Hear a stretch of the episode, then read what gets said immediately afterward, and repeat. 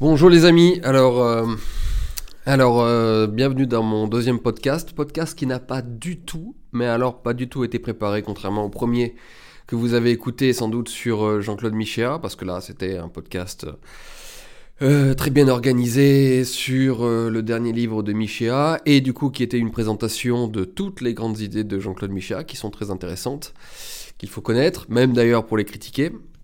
Alors là, ça n'a rien à voir. Euh, c'est un podcast que je, comme je vous disais, que je n'ai pas pu du tout préparer. Et il est à ce point pas préparé que je n'ai toujours pas de nom pour le podcast. Parce que j'avais fait, euh, j'avais pris comme nom euh, Culture de combat dans un premier temps. parce que je voulais vous faire justement des podcasts à chaque fois sur un livre particulier et, et vous apprendre ainsi plein de choses ou vous rappeler si vous les connaissiez déjà. Euh, autour des livres que je lis, des réflexions que, que je peux avoir, des expériences que, que, j'ai pu faire et tout ça. Donc euh, je voulais un podcast essentiellement centré sur la, sur la culture générale, sur les livres, mais je pense qu'il faut que je, je, fasse quelque chose de plus large, notamment parce que je reçois beaucoup, beaucoup de, de vos questions sur mes, sur mes réseaux sociaux, et, euh, et aussi parce que j'ai envie de parler d'actualité, ce que je ne fais pas parce que en général j'ai la tête plongée dans mes livres, dans les livres que j'écris et puis dans plein d'autres euh, activités, même mes vidéos YouTube, je fais pas d'actualité. Donc je pense que le podcast ça peut être sympa d'évoquer des questions euh, des questions du, du, jour le jour, des questions euh, contemporaines, des questions d'actualité. Donc, donc ça peut servir à ça. Ça peut servir donc à répondre à, vos propres questions parce qu'il y a plein de choses à, dire. Je vois que j'ai reçu sur Instagram hier, j'ai demandé, j'ai fait une FAQ et j'ai reçu plein de messages avec des questions qui vont de la politique à la religion, à la philosophie, au développement personnel, euh, à des questions également personnelles. D'ailleurs aussi, c'est aussi pour ça qu'un podcast peut être cool parce que je peux aussi vous parler un petit peu de moi, de ma propre actualité parce qu'en fait, je parle assez peu de moi, contrairement à ce que certains imaginent en, euh, ceux qui me suivent pas, ceux qui ne me, lisent pas mais me détestent de loin. Euh, les gens connaissent assez peu ma vie en réalité. Donc c'est peut-être pas mal aussi de... Euh, bah, de créer un lien entre nous en, parlant bah, de, de, ce qui m'arrive, de mes actualités, de mon travail. Et d'ailleurs, je vais commencer par là. Je pense que je vous parlerai toujours de mon travail, de mon travail de la semaine pour vous expliquer où j'en suis, ce que je fais, mes projets, et d'ailleurs comme ça je pourrais avoir vos retours, vous pourrez me dire ce que vous en pensez, qu'est-ce que vous, qu'est-ce que vous aimeriez voir, vous pourriez me conseiller, parce qu'en fait j'ai un travail solitaire, mais en réalité on pourrait très bien travailler de concert, et euh, je pourrais très bien bénéficier de vos conseils, ça, ça serait bien. Donc voilà, ça me permettra de parler de moi, d'actualité comme je vous disais, également de livres, euh, et puis de répondre à vos questions. Alors j'ai toujours pas de nom euh, pour ce podcast. Toujours pas. Je sais pas comment l'appeler. J'ai euh, pareil, j'ai demandé sur Instagram l'autre jour euh, des, idées. Alors ça allait dans, tous les sens. Hein. Bah, comme d'habitude, si vous demandez à plein de gens, à des milliers de personnes un conseil, bah, ça part un peu dans, tous les sens. Mais on pouvait, on pouvait voir des tendances. Alors il y avait ceux qui préféraient des, des titres très classe. Alors j'ai beaucoup de trucs comme ça, des titres un peu éthérés, vous voyez, des aristocrates. Euh, la nouvelle noblesse, euh, des, titres de podcast un peu dans ce genre. D'autres qui préféraient des trucs un peu bourrins. Moi j'avais pensé dans la tête d'un facho au départ. Euh, j'avais pensé à des trucs un peu, un peu provocateurs, mais qui faisaient du coup perdre peut-être en... a priori en tout cas, perdre en classe et perdre en, qualité.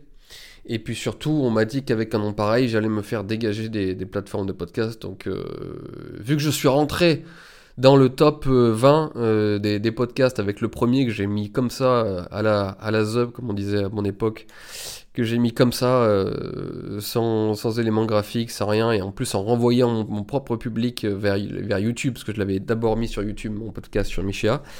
je suis quand même entré dans le top 20, donc je pense que ça peut être bien de, de travailler le truc un peu mieux et d'éviter de se faire dégager tout de suite, parce que la censure est là. Et c'est vrai que si j'appelle euh, mon podcast à la tête d'un facho, euh, j'ai peur que l'algorithme me dégage immédiatement. De toute manière, il y a de grandes chances que l'algorithme me dégage de toute façon. Donc, euh, donc évitons de donner des, des, armes à nos adversaires. Ça a toujours été ma politique, même si j'aime la provocation.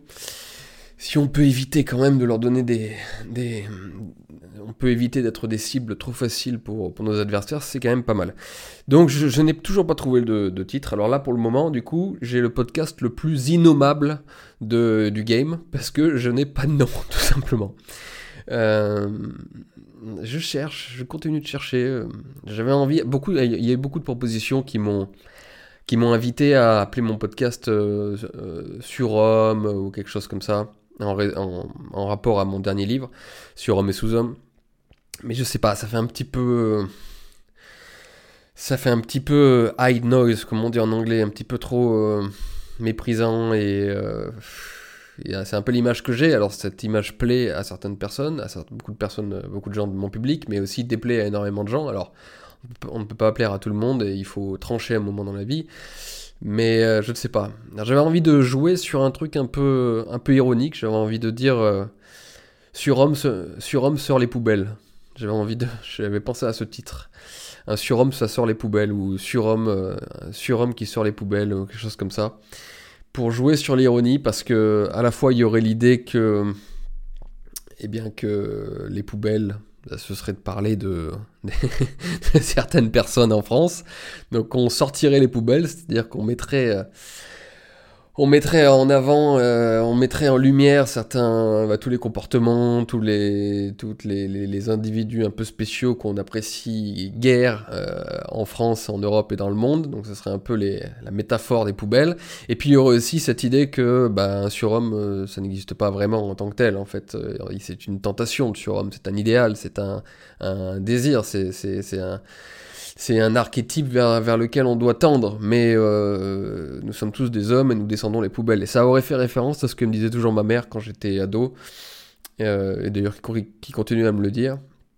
Quand ado, vous savez, je me prenais un petit peu pour un, pour un génie, je pensais avoir tout découvert et je pensais tout connaître sur la vie. Elle me disait, oui, oui, c'est bien le génie, mais d'abord, on va descendre les poubelles. Et ça, ça a toujours été une leçon de modestie qui m'est restée. Et donc, euh, quel que soit notre niveau de compétence, quelle que soit la, croyance en notre propre génie, euh, il faut toujours finir par descendre les poubelles. Donc, j'aime bien ce titre, hein, un, surhomme descend les poubelles. Je trouvais que c'était un peu abscon, donc ça pouvait attiser la curiosité. Euh, il y avait la notion de surhomme, donc un peu de notion aristocratique, de noblesse qui, qui, semble euh, que, que, vous semblez apprécier. Et puis il y avait ce, truc ironique autour des, autour des poubelles, et pas si ironique que ça finalement, parce que les poubelles, ça peut être encore une fois tous les types qu'on déteste et dont on va parler forcément si on parle d'actualité dans ce, dans ce podcast. Alors, euh, je vous disais que j'ai pas prévu de, que je n'avais pas prévu de, plan très sérieux dans ce podcast parce que j'ai eu une semaine de fou. Euh, cette semaine, en fait, je vous explique en ce moment, donc il y a la sortie de mon bouquin, qui est sorti il y a un mois là sur Homme et sous-homme, qui se vend bien. On a eu des problèmes au départ à l'allumage parce qu'on n'avait pas reçu encore assez d'exemplaires, euh, parce que je fais des gros tirages, mais, euh, mais là on n'avait pas reçu de l'ensemble des tirages.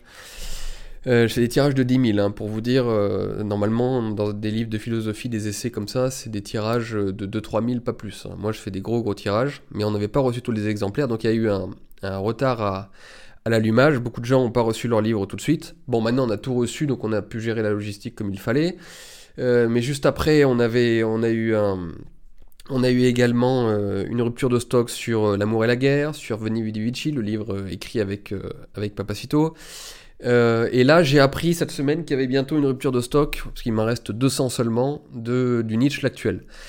Donc, il a fallu que je revoie le fichier de Nietzsche, parce que je veux faire une nouvelle édition. Donc, je crois que Nietzsche, on doit être à la 5 ou 6e euh, réimpression. Hein. Euh, pareil pour l'amour et la guerre, on doit être à plus de, de, de 4 ou 5 réimpressions.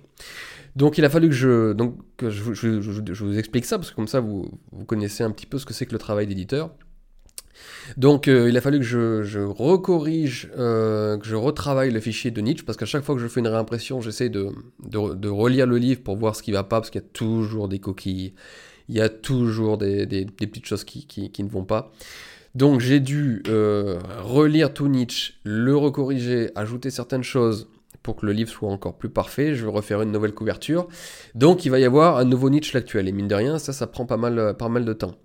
Euh, cette semaine, j'ai également tourné une vidéo euh, pour YouTube qui s'appelle L'écologie et les nazis, que je vous invite à aller voir si vous ne l'avez pas vu.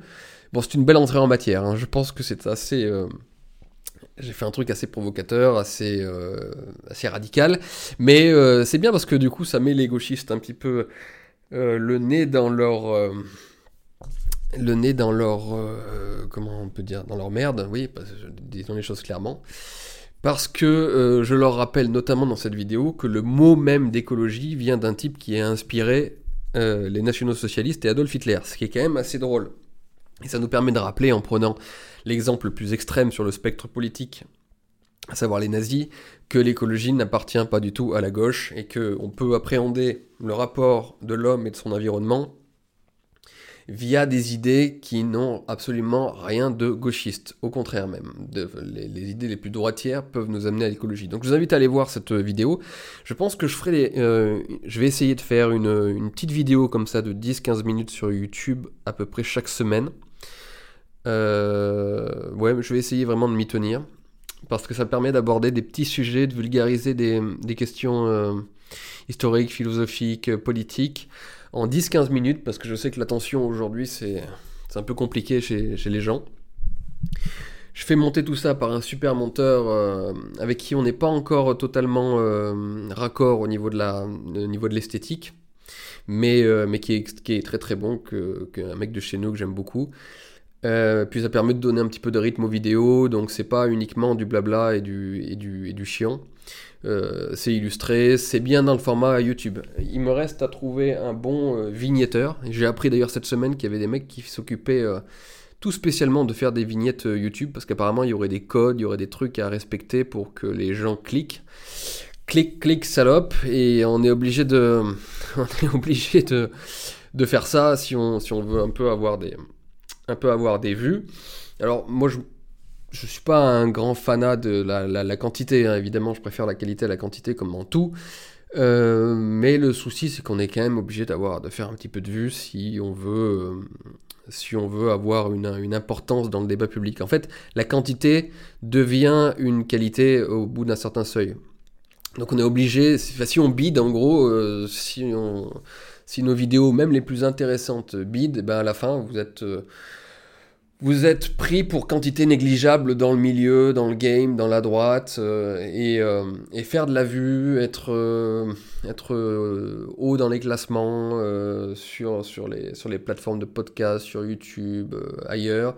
Malheureusement, c'est ce qui fait que les types, notamment des médias mainstream, nous regardent et se disent peut-être qu'il se passe quelque chose de ce côté-là. Et vu que je suis invité nulle part dans les médias mainstream, pour des raisons assez étranges dont on parlera euh, peut-être un de ces quatre, bah c'est bien d'avoir, euh, de faire du flux, quoi, de faire de la vue, de faire, euh, de montrer qu'on a un peu de masse, même si on fait plus les, centaines et les, des centaines de milliers de vues que nous pouvions faire à l'époque. Je remarque d'ailleurs que toute la droite sur YouTube est un peu en galère. Hein.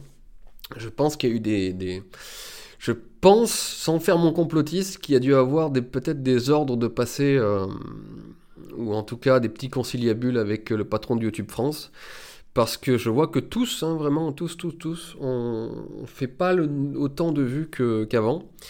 et euh, vu qu'il y a énormément d'articles qui sont sortis sur la droitosphère, sur la fachosphère sur, sur YouTube et sur sa, sa supposée puissance, euh, en 2021, 2022, euh, beaucoup d'articles sont sortis pour, pour, dénoncer justement l'influence grandissante que nous avions sur les, sur les réseaux sociaux. Bah, déjà, il y a eu une vague de suppression. Hein. Papacito s'est fait, euh, s'est fait supprimer sa chaîne. Euh, euh, il y a eu pas mal de choses comme ça. Et je crois que, à mon avis, il y a le, un petit ministre ou un petit secrétaire d'État qui a dû dîner avec le, le patron de YouTube France et qui a dû, qui a dû lui dire écoutez, essayez de faire un peu baisser l'influence des, euh, des influenceurs politiques qui ne sont pas des gauchistes. Je je suis pas complotiste, mais je pense qu'il y a un petit peu de ça quand même, parce qu'on fait, on fait plus les chiffres d'avant. Moi, à l'époque, n'importe quelle vidéo que je postais, ça faisait 300 000 vues. Euh, maintenant, c'est un petit peu plus poussif. Alors, la qualité reste là, euh, au niveau du public, mais, mais je pense qu'il y a quand même quelque chose qui s'est passé. Même Baptiste Marché à l'époque en avait parlé aussi, que ces vidéos qui faisaient pareil 300, 400 000 vues tout de suite en les postant, euh, après, c'était tombé d'un coup. Je pense qu'on a subi une petite offensive de ce côté-là. J'en suis pas sûr, si ça se trouve, euh, on a cessé d'intéresser les gens et les, jeunes sont passés à autre chose et sont tellement euh, sur TikTok et ils préfèrent tellement les, formats extrêmement courts comme ça, ou alors les formats très longs de deux heures. Enfin, j'en sais rien. Je connais rien l'algorithme YouTube et à vrai dire, je m'en fous un peu.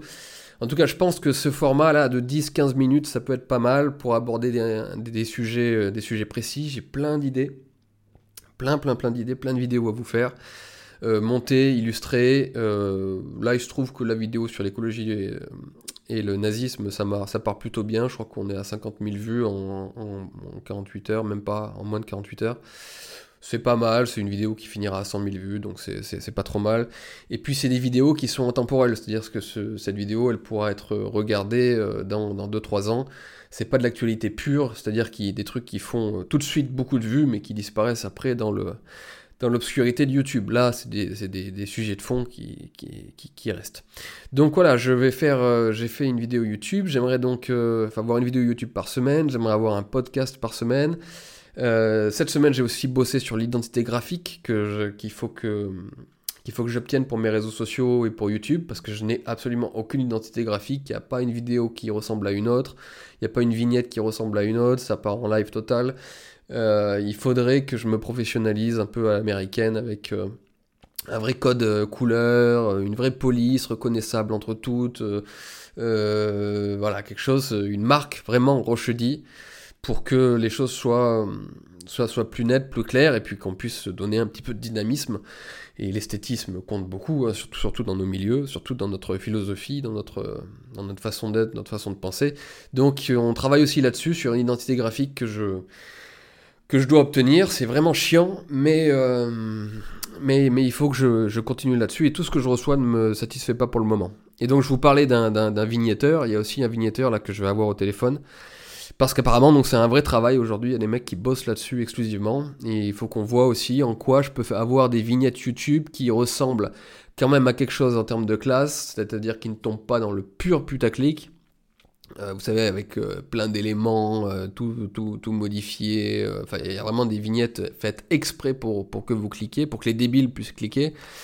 Et puis il y a des vignettes plus classes, plus sobres, qui, qui sont un peu mieux. Et donc il faut que je trouve un, un équilibre entre les deux. J'espère que, j'espère que je vais le trouver. Bon.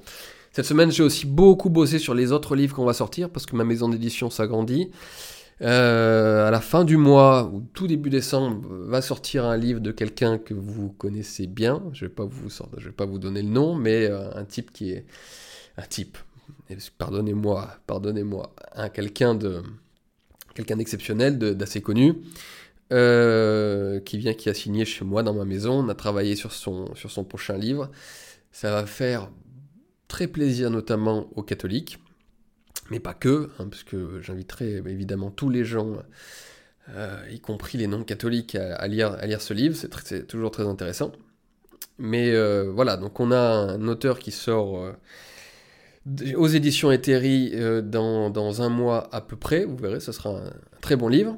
Il y a toujours le mien, comme je vous ai dit, sur Homme et sous-homme. Je sors aussi, alors ça c'est une belle histoire que je vous raconterai un petit peu plus, un petit peu plus longuement quand quand, le moment sera venu.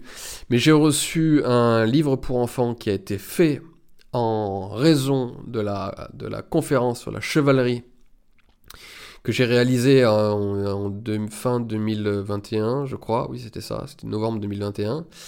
Il y a des, un jeune couple, euh, jeunes parents, qui ont vu cette conférence, qui ont beaucoup apprécié, qui ont aimé notamment les contes euh, pour enfants que je raconte dans, ce, dans cette conférence, c'est-à-dire les, les, histoires, les épopées qui étaient racontées aux petits-enfants au Moyen Âge.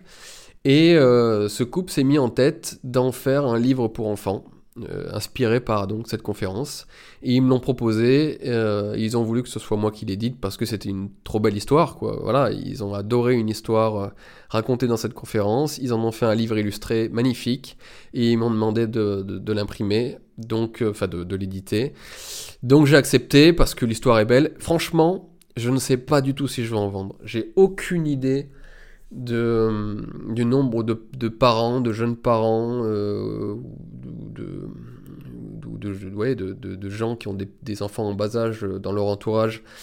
J'ai aucune idée de, du, du, nombre de personnes que, que cela représente dans mon public. Donc si ça se trouve, ce livre pour enfants et la collection pour enfants que j'aimerais créer, même au-delà, va complètement bider et je vais perdre de l'argent euh, dans cette histoire. Mais c'est pas grave. Comme je vous dis, l'aventure est trop belle. Euh, je trouve ça magnifique. Jeune couple, jeunes parents qui réalisent un livre pour enfants, qui me le soumettent. Euh, c'est très bien, il est très beau, il est bien fait, c'est un joli conte. Donc euh, pour Noël, là, je vais le sortir. Et puis je pense que même s'il n'y a pas tant de, jeunes parents, euh, ou de parents tout court d'ailleurs, euh, dans mon public, eh bien, il y a toujours des petits cadeaux à faire à sa petite nièce, à sa petite...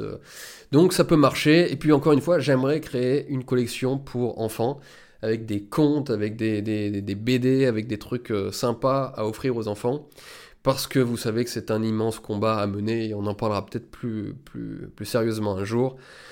C'est un immense combat à mener que l'éducation des, gosses, qui est complètement pervertie, complètement corrompue actuellement, et qui va créer une génération de débiles mentaux, hein, de, débiles mentaux, pardon. Euh, et en fait, il va y avoir une fracture énorme entre les derniers enfants qui auront été bien élevés, à parler un français à peu près correct à la maison, qui auront évité le plus possible les écrans, qui auront lu, hein, comme Junger disait à l'époque, on verra un jour une distinction très nette entre les, entre les hommes qui auront été encore élevés par la lecture et ceux qui, qui n'auront été élevés que par la, que par la télévision. Alors il s'imaginait même pas que après la télévision, il y allait avoir euh, les smartphones, euh, les réseaux sociaux et tout le reste. Mais en gros, la distinction sera nette et on peut déjà la voir. Hein. Franchement, moi, il suffit que je discute deux secondes avec quelqu'un pour, pour, pour voir pour voir immédiatement euh, à quelle catégorie il appartient. Alors ça ne veut pas dire qu'il faille jeter la pierre aux, jeunes et aux gens qui n'ont malheureusement pas eu la chance d'avoir lu étant jeunes, parce que peut-être n'ont-ils pas eu les parents, euh, des parents assez avisés ou des parents assez présents pour, euh, les faire lire. Donc voilà. Mais d'ailleurs, je, je, rencontre aussi beaucoup de gens qui, n'ayant pas eu cette chance d'avoir lu très jeune, se sont mis à lire par la suite, se sont forcés à lire par la suite et ont pu euh, grandement progresser sur, euh, sur plein de domaines, y compris d'ailleurs leur niveau de langage. Euh, et ça, c'est à encourager. Et d'ailleurs, s'il y a une des grandes satisfactions que dans mon travail, c'est de recevoir régulièrement des messages de gens me disant je n'y connaissais rien à rien, je n'étais pas intéressé par la lecture, pas, intéressé du tout par la culture. Et depuis que j'ai découvert tes vidéos, depuis que j'ai découvert ton travail, je me suis mis à lire, je me suis mis à m'intéresser à plein de choses, à l'histoire, à la philosophie et tout. Ça, c'est des messages que je reçois. Je suis pas le seul à les recevoir, hein. beaucoup de beaucoup d'influenceurs, euh, beaucoup de, types qui sont présents sur les réseaux sociaux, un peu comme moi, euh, reçoivent sans doute ce genre de messages. C'est très très encourageant et c'est ce qui fait sans doute le plus plaisir quand vous mettez des jeunes à la lecture, quand vous mettez des gens à la lecture, parce que parfois même il ne s'agit pas seulement que de jeunes. Lorsque vous mettez des gens à la lecture, bah ça change une vie de, lire. Et c'est aussi pour ça que je vais vous parler de livres des livres que je lis quotidiennement, enfin de façon hebdomadaire. Je vais vous parler chaque semaine du livre que des, des livres ou du livre que j'ai lu dans la semaine. En général, j'en lis soit un, soit deux par semaine. Ça dépend de la taille, ça dépend de tout ça. Euh, parce que c'est important et ça forge un esprit. Et puis voilà, ça, ça vous permettra de. Ça permet aussi de, de, creuser un certain écart entre la, la, masse, euh, qui va être, encore une fois, je le répète, de plus en plus débile, et puis, euh, et puis les individus les plus, les plus intelligents, les plus cultivés, les plus curieux, les plus intéressés au monde, euh, et, ces, gens-là devront prendre tous les pouvoirs euh, à la fin. Donc euh, l'éducation des enfants, extrêmement important. Je suis en train de digresser totalement, mais je vous dis, il n'y a pas vraiment de plan dans ce podcast. Les prochains, je vous garantis qu'il y en aura. Là, j'ai pas eu le temps cette semaine. Mais éducation des enfants, absolument essentiel. Et il y a tellement de choses à dire. Je pense que je ferai un podcast entier, plus une vidéo ou deux sur YouTube sur l'éducation des enfants. Alors, je n'ai pas d'enfants moi-même. Bon, peut-être que ça arrivera prochainement. Mais euh, donc j'ai pas de leçon à donner directe sur l'éducation des enfants, mais il se trouve que j'ai beaucoup lu sur le sujet. Euh, je me suis beaucoup intéressé au sujet et euh, et quand je vois et puis même j'ai quand même des enfants autour de moi, j'ai ma petite nièce, euh, j'ai vu l'éducation que moi-même j'ai reçue par mes parents. voilà, et puis je vois des parents régulièrement avec des enfants. Donc j'ai quand même des idées sur, le sujet et je suis affolé, effaré par l'éducation qui est donnée et par l'éducation qui est recommandée aujourd'hui par, le, par la, société actuelle. Hein. C'est vraiment catastrophique. mais ils, ne se rendent pas compte des gosses qu'ils vont faire et des gosses qu'ils vont laisser au monde en fait. Hein. c'est, Donc tous ces débiles, il faudra les, il faudra les, les dresser, puisqu'ils n'auront pas été dressés par une éducation supérieure étant jeunes et il faudra qu'ils soient dressés par des nouveaux maîtres qui, eux, auront, se seront euh, bâtis euh, culturellement, physiquement et à tout niveau pour, encore une fois, euh, représenter l'élite de, de, la France, l'aristocratie de l'humanité, ce qui restera d'humanité un peu supérieure dans ce monde de Mongols produits en quantité industrielle. Et si vous voulez, bien sûr, réfléchir à toutes ces questions, parce que là je le dis de manière un peu vulgaire, un peu grossière, un peu rapide, si vous voulez penser toutes ces questions de la, de la grande pyramide que va, à quoi va ressembler encore l'humanité et toujours plus l'humanité dans les années à venir, lisez sur Homme et sous-homme, c'est un sujet que je que j'évoque, euh, enfin c'est le, le grand thème du livre. Bon, euh, il y a aussi, là cette semaine, j'ai aussi pas mal bossé sur les traductions en anglais, parce que mon niche l'actuel va sortir euh, en Angleterre. Il faut que je trouve, j'ai plusieurs pistes, il faut que je trouve des, des maisons d'édition également aux États-Unis. Il faut que je fasse traduire sur Homme et sous-homme, qui va être. Euh, alors, il est déjà en train d'être traduit en espagnol et en allemand. Donc, euh, déjà, je suis content parce qu'il va sortir en Allemagne et en Espagne. Euh, il faut que je trouve quelqu'un pour me le traduire en, anglais parce que la personne qui bosse sur la traduction de Nietzsche l'actuel, bah, du coup, n'a pas le temps parce qu'elle veut derrière, c'est une femme, elle veut derrière traduire philosophie de droite qu'elle avait beaucoup apprécié. D'ailleurs, c'est comme ça qu'elle m'avait contacté. Euh, donc voilà, et puis aussi, euh, je veux euh, traduire des auteurs américains, des auteurs anglo-saxons, pour les proposer donc au public français, parce que mine de rien, il y a pas mal d'activités intellectuelles dans le monde anglo-saxon, dans le monde américain, notamment beaucoup plus d'activités intellectuelles que dans le monde français, hélas, qui, n'a pas grand-chose, hum, même si on a des petits trucs où ça bouge encore, mais euh, le, corps intellectuel français bouge encore, et il a plus de, de valeur toujours que ce que l'on croit, que ce que l'on pourrait croire, mais euh, il se passe aussi des choses du côté américain. Et, euh, j'aimerais, il y a plein de livres qui ne sont absolument pas traduits en France parce que ça n'intéresse pas le petit landerneau, landerneau intellectuel français. Donc j'aimerais pouvoir le faire. Mais là, il faut que je développe aussi donc euh, ma maison d'édition, que je me que je que je m'associe avec beaucoup de traducteurs, avec beaucoup de types qui connaissent bien ce milieu intellectuel euh, américain. Donc voilà, c'est tout une un développement, une architecture à obtenir qui, euh, qui nécessite énormément de travail. Et oui, d'ailleurs aussi, j'ai un autre livre qu'il faut que je... J'ai deux autres livres qu'il faut que je, que je lise, que je travaille, et euh, il y en a un qui est très très philosophique, que je vais pas imprimer à beaucoup de beaucoup d'exemplaires, parce que je pense que ça vous intéressera... Enfin, ça devrait vous intéresser, mais c'est un livre un peu compliqué, vraiment euh, très très très sérieux. Euh, qui, vient de quelqu'un qui devrait être un adversaire idéologique et qui en fait euh, ne, l'est pas, alors au sein de la droite, hein, mais je vous parlerai de tout ça au moment venu. Euh, je vais m'en occuper et j'ai un autre livre aussi de quelqu'un que vous connaissez aussi peut-être, d'un livre plus terre à terre, qu'il faut que j'ai ces deux livres à, lire, à corriger, à amender, à faire donc mon travail d'éditeur, peut-être aussi écrire des préfaces. Et là, c'est dans les tiroirs. J'ai pas eu le temps cette semaine, mais, mais j'ai quand même dû un peu m'en occuper. Donc voilà, tout ça pour vous dire que du boulot, il y en a. Alors, euh, je vous ai parlé de ma semaine, de ma semaine de travail. Euh, donc, euh, ah oui, j'ai oublié de vous dire sur ma semaine de travail. Excusez-moi, c'est mon premier podcast en roue libre comme ça, donc soyez indulgents. Euh, les choses s'amélioreront avec le temps et surtout une fois que j'aurai un plan. Il faut toujours avoir un plan dans la vie et le suivre. Là, je n'en ai pas. J'ai pas la capacité euh, d'improvisation euh, absolue que peuvent avoir certaines personnes et je pense à, à mon ami Papacito bien sûr qui est exceptionnel à ce niveau-là. Bon, moi j'aimerais vous parler aujourd'hui. On va quand même parler d'un sujet précis. Alors c'est, je suis un peu un, fou furieux parce que c'est un sujet qui nécessite de prendre beaucoup, beaucoup de gants. Et pourtant, je vais y aller un peu comme un bourrin. Euh, parce qu'encore une fois, j'ai pas eu de plan, j'ai pas, j'ai pas travaillé de plan. Euh, mais c'est pas grave.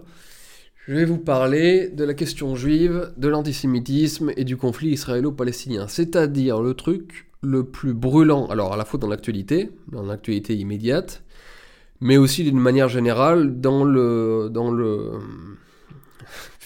dans, les questions politiques et les questions sociétales. Euh, du, du, monde contemporain, quoi. Je veux dire, et puis même plus que ça, la question juive, c'est une question brûlante depuis très très longtemps. Et euh, vu que c'est quand même l'actualité en ce moment, non seulement il y a le conflit israélo-palestinien dont on parle beaucoup depuis un mois, depuis l'attaque du Hamas, euh, je crois qu'il était le, 7 octobre, euh, mais en plus il y a cette fameuse marche contre l'antisémitisme dimanche à Paris, dimanche 12 novembre, et, il on en a beaucoup parlé parce que pour la première fois de l'histoire de ces 30-40 dernières années, eh le Rassemblement national, donc le parti héritier du Front national de Jean-Marie Le Pen, sera présent, sera accepté par les organisateurs. Et à l'inverse, c'est l'extrême gauche de Mélenchon qui n'y sera pas. Et ça, c'est un événement absolument incroyable politique. Et on va parler et on va expliquer pourquoi. Parce que, parce que ça change tout d'un point de vue politique. Bon. Donc on va parler un petit peu de, ce sujet. Alors, euh, on va commencer par le conflit israélo-palestinien. Je vais vous dire ce que j'en pense. Bon alors le conflit israélo-palestinien. Alors déjà j'ai été euh, étonné, choqué, je ne m'y attendais pas euh, par l'attaque du Hamas euh, le 7 octobre. C'est vrai que le, déjà ce conflit est un petit peu sorti des radars, on n'en parlait plus trop. L'actualité guerrière et militaire était plutôt accaparée par la guerre en Ukraine. Et d'ailleurs on n'en parle quasiment plus aujourd'hui de la guerre en Ukraine. C'est assez terrible de se dire que les guerres aujourd'hui relèvent du spectacle en fait. C'est du spectacle, c'est quelque chose qu'on regarde de loin euh, et, une guerre en remplace une autre dans, l'intérêt des gens. C'est une réflexion à avoir là-dessus, c'est quand même assez, euh, assez tragique, je trouve, parce que ces, ces, jeunes Ukrainiens et ces Russes aussi qui meurent, c'est absolument terrible. Alors les Russes, malheureusement, ils ont été envoyés par quelqu'un euh, qui, aurait mieux fait de s'abstenir. Et vous inquiétez pas, on parlera de la question russo-ukrainienne également. J'en ai discuté avec quelqu'un qui était totalement du côté pro-russe dernièrement et euh, il s'attendait pas aux arguments que je lui ai donnés et ça l'a assez étonné. Il a dit ah oui c'est vrai que c'est assez logique en fait parce que j'ai une défense des Ukrainiens qui pourra vous qui pourra vous étonner. Euh, mais on reviendra là-dessus euh, un autre jour. Mais simplement la petite parenthèse à laquelle je viens de, de, de penser, une petite, petite réflexion que je viens de me faire c'est vrai qu'en fait, la guerre, désormais, fait partie du domaine du spectacle. Hein. C'est un spectacle, on regarde et puis on change de film, on vient de zapper là. On était sur la guerre russo-ukrainienne, on est passé à Israël-Palestine. Israël-Palestine qui était un conflit qui était un peu sorti, comme je vous disais, des radars. Euh, et puis en plus, euh, les choses semblaient s'arranger, puisque, comme vous devez le savoir, si vous suivez un petit peu la géopolitique, Israël était en train de se rapprocher des pays arabes, notamment de l'Arabie saoudite, euh, le Maroc bien sûr, mais ça ça faisait déjà un petit peu plus longtemps, euh, les Émiratis, euh, commençait à y avoir des accords et des, des, vrais rapprochements. Donc on se disait que les choses allaient peut-être s'arranger, même si ça craignait toujours un peu parce que Israël continuait la colonisation en Cisjordanie, ce qui était très inquiétant et qui pouvait mettre de l'huile sur le feu. Et puis Netanyahou était extrêmement, euh, extrêmement critiqué au sein d'Israël.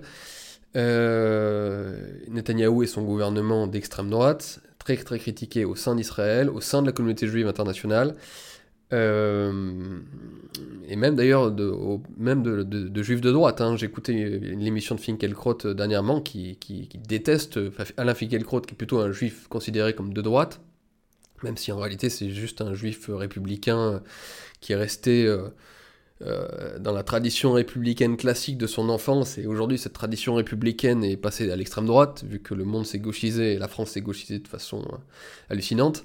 Mais, euh, mais c'est quelqu'un, par exemple Finkelkraut, qui est donc un sioniste, qui déteste Netanyahou, enfin déteste, vraiment, n'attend qu'une chose, c'est que Netanyahou soit dégagé du pouvoir. Attali aussi, alors Attali c'est pas un juif de droite pour le coup, mais il y a beaucoup de juifs qui, qui, qui veulent que Netanyahou quitte le pouvoir et que s'arrête aussi la colonisation en Cisjordanie parce qu'ils savent très bien que ça met de l'huile sur le feu et que c'est le ferment de nouveaux conflits, de nouveaux, de, nouveaux attentats, de nouveaux problèmes dans la région.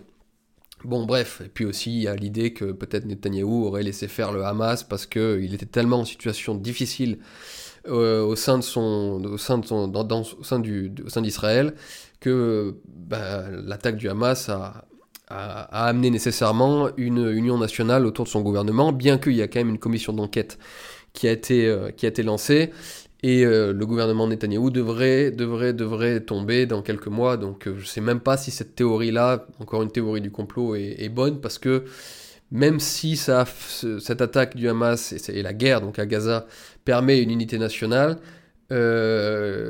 l'enquête qui a été lancée, les commissions d'enquête qui sont lancées en Israël débouchent en général toujours sur des sur des gouvernements qui tombent. Hein.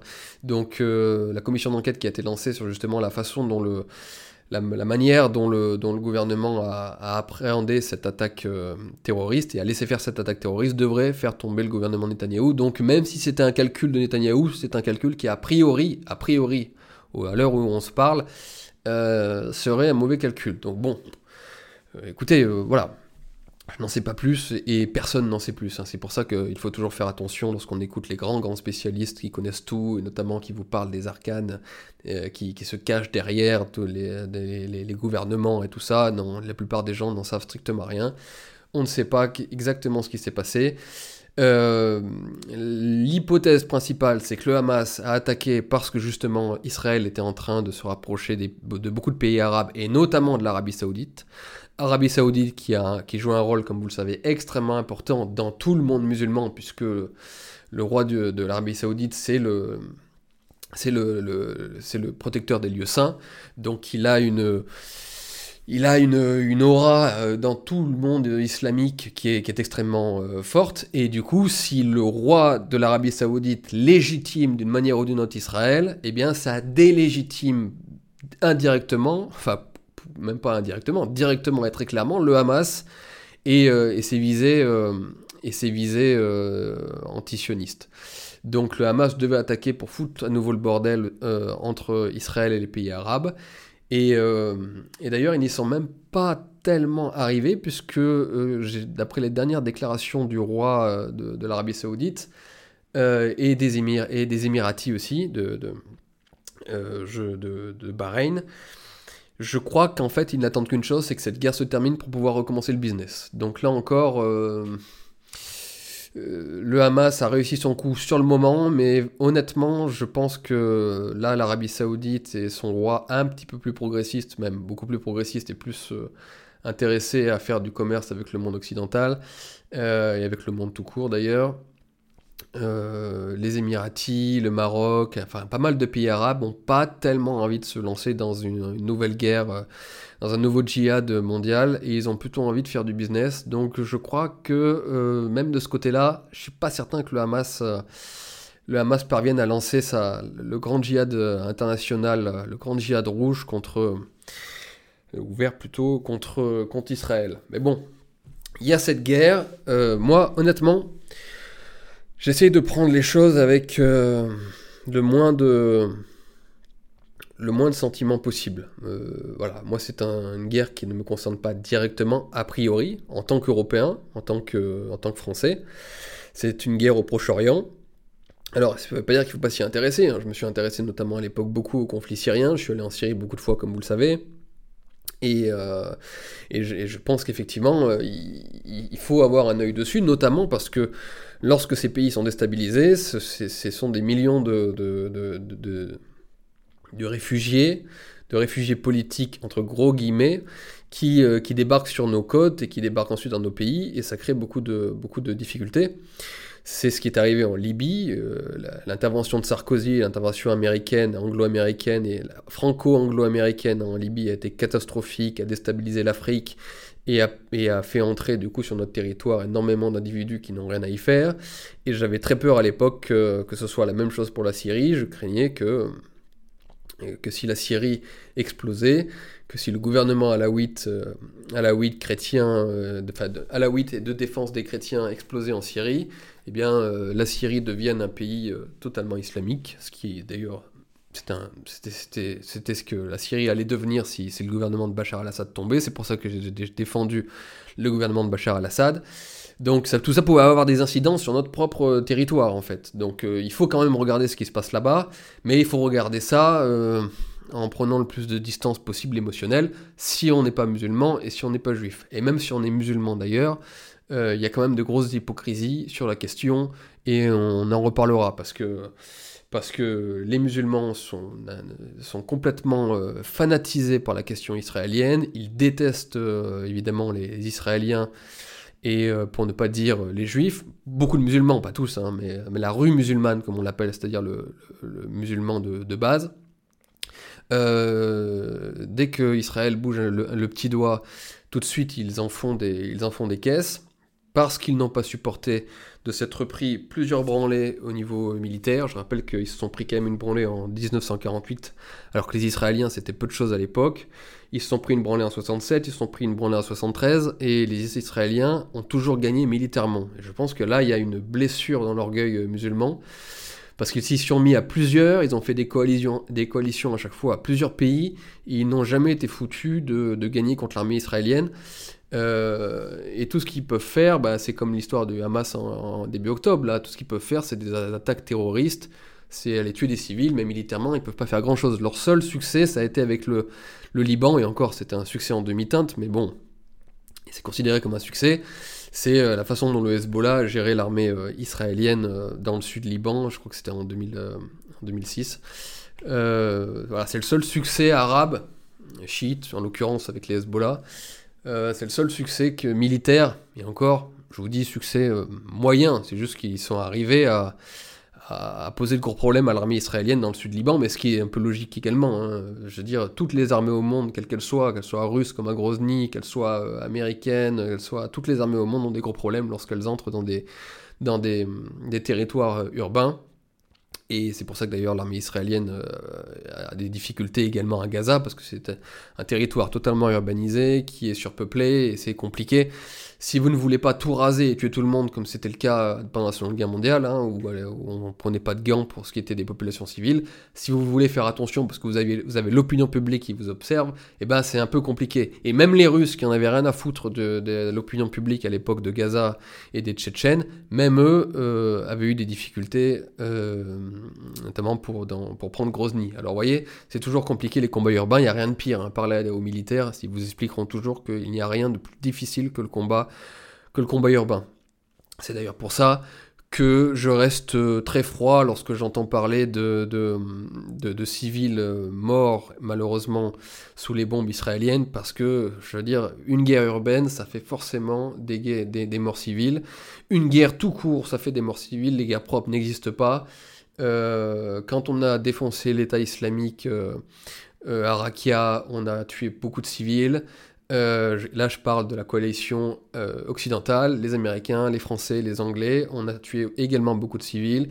Quand Bachar al-Assad a dû euh, se débarrasser des islamistes, notamment à Alep, bah forcément, quand vous tirez sur une ville, bah, vous faites beaucoup de morts civiles. Donc voilà, on peut utiliser ces morts civiles pour des agendas politiques. C'est ce que font beaucoup de musulmans et l'extrême gauche en France en disant regardez, euh, Israël tue, des civils, mais en réalité, vous êtes obligé de tuer des civils lorsque vous êtes en guerre, malheureusement. C'est terrible, euh, ça serait tellement beau qu'on puisse se faire la guerre avec des fleurs et que ce soit uniquement les soldats qui se, qui se tuent, mais bon, il faut essayer d'éviter d'être naïf. Malheureusement, ce n'est pas possible, et surtout dans cette, euh, dans, sur ce territoire qui est quand même très exigu, qui est... qui est enfin, c'est compliqué franchement de pas de pas tuer un civil euh, à cet endroit. Bon. Donc cette guerre, j'essaye quand même de prendre de la distance, même si, comme je vous dis, je la regarde parce qu'elle nous concerne. Euh, alors, dans cette guerre, du point de vue de la droite, du point de vue des, identitaires, du point de vue de l'extrême droite, j'en sais rien, selon comment on l'appelle, pour moi, je dirais simplement du point de vue des identitaires, euh, il y a deux façons de voir les choses. Il y a la façon dissidente, donc qui est très antisioniste et qui est, euh, disons, les, disons les mots, soyons clairs, hein, lorsqu'on connaît les, les, personnes euh, qui sont antisémites, voilà, très clairement, et qui, euh, du coup, sont plutôt du côté pro, sont plutôt du côté palestinien. Et leur argument est de dire que les Israéliens ont volé les terres aux, aux, Palestiniens, que les Palestiniens y étaient depuis plus longtemps, qu'il y a eu cette, cette immigration, cette immigration juive euh, après la Seconde Guerre mondiale, même avant d'ailleurs, parce qu'elle a commencé à partir des années 20, après la Première Guerre mondiale. Il y a eu donc cette immigration juive qui est venue et qui a commencé à grappiller de plus en plus de terres, terres qui ont été grappillées aussi après à chaque fois les défaites arabes, c'est-à-dire que ça c'est quelque chose que les, musulmans et les, Arabes ne dit, et l'extrême gauche ne, ne, dit pas, mais souvent la, plupart des terres qu'Israël a, obtenues sur les, peuples arabes, ce sont des terres qui ont été obtenues après les défaites arabes, défaites qui sont intervenues après les attaques euh, des Arabes. Donc c'est parce que les Arabes attaquaient que Israël se défendait et ensuite bah, récupérer des terres. Bah oui, bah c'est comme ça, malheureux vaincu, va victis, hein, c'est depuis la nuit des temps comme ça. Euh, il fallait pas penser que si vous, attaquez un type dans la rue et qu'il vous met une branlée, si, une fois que vous êtes par terre, bah, il vous pique votre, portefeuille, bah, vous l'avez mérité, si c'est vous qui l'avez attaqué. Hein. Donc euh, donc c'est un peu logique que les Israéliens prennent et pris un peu des territoires après avoir après s'être défendus et après avoir gagné militairement sur le terrain. Et encore une fois, moi je vous dis ça le cœur froid, c'est-à-dire que si euh, Israël avait été défait en, 48, en 49, en 67, en 73, guerre du Kippour, guerre des six jours, si elle avait été défaite, bah, je veux dire, moi Israël, ça me concerne pas, donc euh, euh, à la limite, l'histoire est, est, comme ça, malheur aux vaincus. Donc, et les Arabes, ma foi, bah, auraient gagné, donc ils auraient ils auraient gagné le droit d'imposer leur, leur droit, d'imposer leur, leur politique, mais ils n'ont pas été foutus de gagner, donc nous sommes face à cette situation, Israël existe, et euh, malgré toutes les injustices que, que Israël a pu commettre, et moi je ne les oublie pas, c'est pour ça que je ne suis pas un, philo euh, israélien, euh, je pense pas qu'Israël est le phare du monde occidental sur les, rives barbares, je ne crois pas du tout à ça, je, je, me rappelle très bien de ce qu'Israël a a fait vis-à-vis de la Syrie, justement, du gouvernement de Bachar al-Assad euh, et, du soutien aux islamistes qu'elle a, pu, commettre. Je sais également les liens, euh, enfin, ce que Israël a pu faire avec les, maronites. Euh, au Liban, et les chrétiens du Liban ne sont pas très pro-israéliens en règle générale parce qu'il y a eu de gros soucis entre eux. Je connais tout ça, je sais également ce qu'Israël a, a, fait, ou plutôt n'a pas fait vis-à-vis des chrétiens euh, arméniens euh, dans le, au Karabakh. Enfin bon, c'est c'est que des choses que je n'oublie pas moi, et c'est pour ça encore une fois que je vous dis que j'essaie de regarder les choses froidement et que je ne suis pas fanatiquement pro-israélien, mais je ne suis pas non plus euh, fanatiquement pro-gazaoui et pro-palestinien. Et donc j'en reviens à ce que je vous disais juste avant, à propos de la, de, la position classique, de l'une des positions classiques de l'extrême droite, de la droite dissidente à l'égard d'Israël qui est de considérer donc que les Israéliens ayant volé la terre aux Palestiniens, eh bien la position nationaliste la plus cohérente, la plus classique, la plus juste même, eh bien c'est de défendre les Palestiniens parce que le nationalisme identitaire sur place, c'est ce la défense des Palestiniens.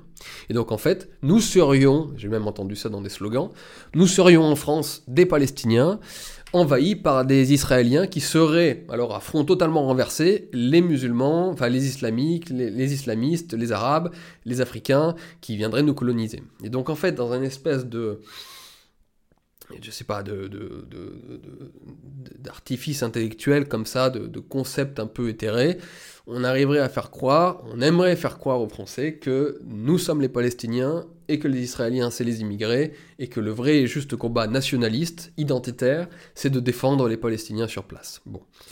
Ça, c'est le premier côté, on va, premier côté de, de, l'extrême droite, qui était très fort dans les années, euh, notamment 90, euh, même années 80, 90. Euh, après, il y a eu un gros renouveau de cette, façon de penser avec le soralisme et le dieudonisme dans les années 2000, 2010, 2012, voilà. Mais 2015, euh, même jusqu'en 2015, c'est-à-dire le l'acmé, l'apogée du soralisme, c'est une façon de penser. Je vous dirai ce que, ce que moi-même j'en pense. Et puis il y a de l'autre côté donc les identitaires, plutôt nouvelle génération, qui au contraire, eh bien, disent que ce qui arrive aux Israéliens, c'est euh, ce qui arrive aux Européens. Donc euh, là, ils font une identification inverse, à savoir que les Israéliens, ce sont les Occidentaux, ce sont les Français, que des attaques comme celle du Hamas le 7 octobre, eh bien, c'est un petit peu notre, notre 13 novembre à nous, le Bataclan, c'est un petit peu le 11 septembre américain, euh, c'est un petit peu ce que nous avons subi, ce que nous subissons toujours d'ailleurs. Je rappelle que les attentats, il y en a assez régulièrement en France c'est un petit peu la, conséquence d'une vague islamique, islamiste, euh, qui touche un peu tous les pays. euh, qui contiennent des musulmans. Et d'ailleurs, ça arrive également en Chine. Hein. Je vous rappelle que euh, les, populations, enfin, la Chine est, très sévère sur ces populations musulmanes, à l'égard des populations musulmanes, comme l'Inde d'ailleurs. L'Inde aussi est très très violente à l'égard de, l'égard de ces musulmans, des héritiers des Moghols. Euh, et ils subissent également des attentats terroristes assez régulièrement. Donc, il y a plutôt une, identification inverse. Les Israéliens sont des Occidentaux, ils nous ressemblent pour beaucoup, ils vivent en démocratie, euh, ils ont un état de droit, ils ont une économie euh, industrielle et développée, ils participent du monde occidental grâce à leurs innovations scientifiques, il y a beaucoup beaucoup de scientifiques en Israël, voilà, donc euh, évidemment, ben, on ressemble davantage aux Israéliens. Et puis dans ce monde arabe un peu compliqué et un peu, un peu bizarre, euh, c'est eux, eux les, les, tenants de la civilisation. Et c'est eux qu'il convient de défendre euh, contre la barbarie islamique qu'on subit également chez nous. Donc là, vous avez deux visions des choses. D'un côté les pro-israéliens donc et de l'autre les pro-palestiniens. Et ces deux visions évidemment s'opposent dans nos milieux, se font la guerre en permanence sur les réseaux sociaux, euh, à coups de vidéos interposées. Vous avez les dissidents d'un côté qui traitent les autres de judéo-serviles, de sionistes, la droite sioniste, blablabla, donc comme si c'était une droite euh, complètement débile. Euh, qui était aux ordres de Golnadel et de grands Manitou juifs qui dirigeraient tout euh, dans le monde. Et puis de l'autre côté, vous avez euh, des anathèmes un peu différents qui traitent donc les dissidents de tiers-mondistes, de propalos, de, de, de, de, gauchistes finalement, parce que aujourd'hui c'est plutôt l'extrême gauche qui est du côté palestinien, enfin qu'il a toujours été, mais là qu'il est vraiment de façon extrêmement manifeste. Hein. Mélenchon fait tout pour caresser dans le sens du poil son électorat musulman. Euh, donc euh, voilà, aujourd'hui, les manifestations pro-palestiniennes, il n'y a pas tellement de type de droite et d'extrême droite au, milieu, c'est plutôt des antifas, c'est plutôt des, plutôt des gauchistes euh, insupportables qu'on se prend dans la gueule en d'autres événements et en d'autres circonstances. Bon, donc en fait, il y a des insultes et des anathèmes qui sont jetés de part et d'autre. Je vous dis, les dissidents traitent la droite pro-israélienne de gros sionistes soumis aux juifs qui n'ont évidemment rien compris au monde parce que selon leur logique à eux, vu que c'est les juifs qui dirigent tout, qui dirigent la, terre entière, qui sont derrière tous les phénomènes mauvais, euh, tous les phénomènes euh, euh, nuisibles et nocifs qui, qui, affectent nos peuples et qui affectent les peuples même dans le monde, eh bien, et si on est du côté israélien, ça veut dire qu'on est du côté du pouvoir, et si on est du côté du pouvoir, ça veut dire qu'on est du côté de Macron, et si on est du côté de Macron, ça veut dire qu'on est du côté de l'immigration massive. Donc en fait, si on comprend vraiment les choses, si on réfléchit sérieusement, eh bien en fait, lutter contre nos élites, c'est lutter également contre Israël. Donc euh, voilà, il y a tout ce, système de pensée qui, qui, est l'architecture intellectuelle de la, de la, dissidence et sur laquelle un jour on reviendra. Peut-être qu'on fera un podcast exprès sur cette, sur cette question, sur comment pensent les dissidents, et on fera une dissection du soralisme.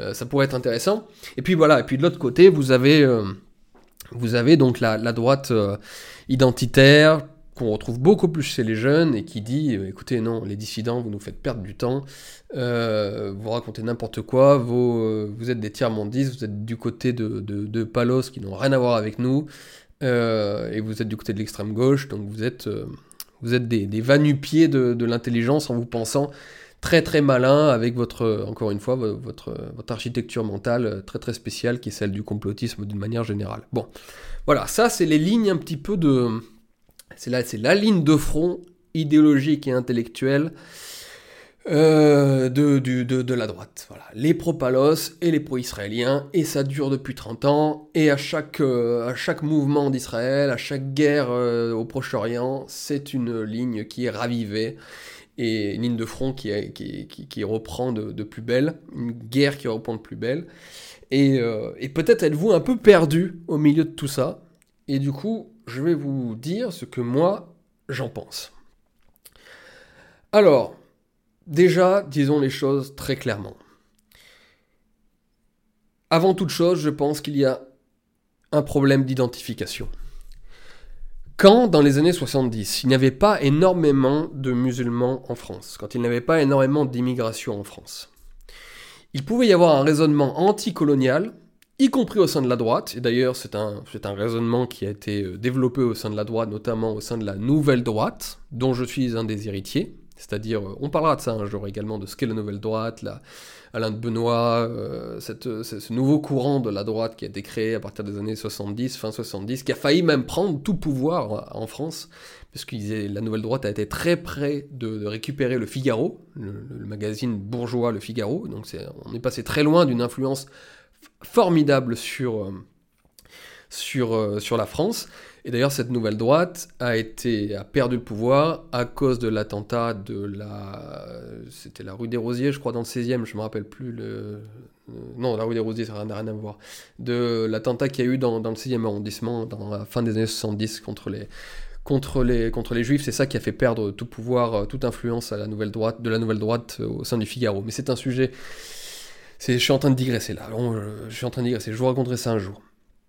Euh, donc au sein de la droite, euh, on pouvait concevoir dans ces années-là, dans les années 70, 80, on pouvait concevoir l'idée que dans une perspective décoloniale, eh bien, euh, comme je vous disais, les Israéliens étaient les colonisateurs et que nous, nous défendions tous les peuples tous les peuples, à, nous défendons le droit de tous les peuples à disposer d'eux-mêmes, à tous les peuples d'être libres, d'être indépendants. Et donc ce que nous faisions pour euh, les Européens, nous, le faisions de façon totalement cohérente pour, euh, pour les, les, peuples africains, pour les peuples du Proche-Orient, du Moyen-Orient, asiatiques et tout ce que vous voulez. C'est quelque chose qu'on pouvait faire. Et vu qu'en fait on n'avait pas on avait des juifs, bien sûr, euh, mais on n'avait pas d'arabes, de, de, musulmans dans la rue. Eh bien, il pouvait y avoir cette identification conceptuelle à la, cause palestinienne. Bon. Le problème, c'est qu'aujourd'hui, euh, nous avons 5, 6, 7, 8, 9, 10 millions de musulmans en France. Hein, on n'a pas les, les, statistiques ethniques. Alors, on dit 7, 8, mais bon on n'en est pas sûr, hein. il y en a peut-être plus. Bon, bref, je n'entrerai pas dans, ce sujet. je... Bon, vous savez qu'il y a beaucoup de musulmans en France, quoi. C'est tout ce que je peux vous dire. Euh, et que beaucoup de Français de souche les côtoient quotidiennement, que parfois ça se passe bien, et que parfois ça se passe pas si bien que ça. Hein je n'en dirai pas plus, vous voyez de quoi je veux parler. Et qu'en plus, on a beaucoup d'attentats musulmans, beaucoup d'attentats islamistes, en France. Et on a beaucoup de revendications, la burqa, le burkini, euh, enfin, le monde musulman commence à prendre de l'importance au sein de la France. Et euh, petit spoiler historique, partout où il y a eu des musulmans dans un pays, il y a eu des problèmes dans ces pays. C'est-à-dire que quand l'islam ne dirige pas le pays, d'ailleurs même souvent quand l'islam dirige le pays, il y a quand même des problèmes dans les pays musulmans, mais euh, à part lorsqu'il se sécularise, comme au Maroc par exemple, qui est un pays exemplaire à, plein niveau, dont on parlera aussi un jour, euh, les, minorités musulmanes dans tous les pays posent problème. Je vous ai parlé de la Chine tout à l'heure, je vous ai parlé de l'Inde, euh, voilà, partout, partout, il y a des problèmes, c'est des gens qui veulent avancer leur agenda, leur religion, et ça pose évidemment toujours des soucis avec les pays d'accueil et les, pays qui, euh, qui, disposent de cette minorité. Et on peut remonter ça à très loin. Hein. Je vous rappelle par exemple la, Sicile. La Sicile qui avait une grosse communauté musulmane au Moyen Âge et, euh, les, empereurs germaniques avaient, et le, le pape à l'époque, et les papes à l'époque avaient beaucoup de soucis avec cette communauté musulmane. Ils n'arrivaient pas à les assimiler, à les convertir. Enfin, il y, avait de gros problèmes. Il n'y a que Frédéric II de Hohenstaufen qui est parvenu, je pense très mal, euh, par une politique très intelligente, mais euh, une politique communautariste, mais c'est un sujet, encore une fois, dont on reparlera un autre jour. Je suis désolé, hein, je, passe mon temps à digresser, mais ça va être un petit peu aussi le fil rouge de ce podcast, parce que là je parle librement, et donc nécessairement je digresse. Mais parle de plein de choses comme ça aussi, ça vous, ouvre plein de, tiroirs euh, dans votre, dans votre esprit, en tout cas je l'espère. Euh, parce que c'est des tiroirs que j'ouvre moi-même dans, ma tête, et c'est un peu le bordel parfois, je, suis navré. Euh, alors revenons à nos moutons. Donc, nous avons une communauté musulmane en France, une communauté musulmane qui commet des attentats, qui commet des, incivilités, c'est le, le moins qu'on puisse dire, et donc, nous sommes en face du problème de l'identification. Alors, lorsque la dissidence, lorsque la droite antisioniste se met à dire il faut s'identifier aux Palestiniens qui sont les véritables colonisés comme nous, nous sommes colonisés par les Arabes et par les Africains, c'est aujourd'hui conceptuellement impossible, absolument impossible euh, même pas à faire, à tenter. Aujourd'hui, le français de base, que ce soit le français de la France périphérique, que ce soit le français de la France rurale, que ce soit le français urbain, comment voulez-vous, à moins que ce soit le français urbain d'extrême gauche qui côtoie tous les jours des, musulmans euh, à Paris, euh, c'est-à-dire le mec des, banlieues, le, Louis Boyard euh, du, pauvre, à part ce mec-là qui évidemment s'identifie peut-être plus à son, copain Mohamed chez qui va bouffer des kebabs, le français de souche, le français même, même pas forcément de souche, mais assimilé, en tout cas le français qui vote Marine Le Pen, le français qui vote Éric Zemmour, et encore plus, comme vous imaginez, ce français-là, il ne, et le français qui vote républicain, et même le français qui vote Macron en réalité, c'est-à-dire le boomer, il ne peut pas s'identifier avec des types, à des types pardon, qui crient à la Wakbar toutes les deux minutes dès qu'ils se filment. D'ailleurs, il faudrait dire, si j'étais un musulman, j'essaierais quand même d'expliquer à mes coreligionnaires que, le fait d'hurler toutes les 30 secondes Allah Akbar, Allah Akbar, Allah Akbar lorsqu'on se filme, c'est vraiment contre-productif d'un point de vue marketing.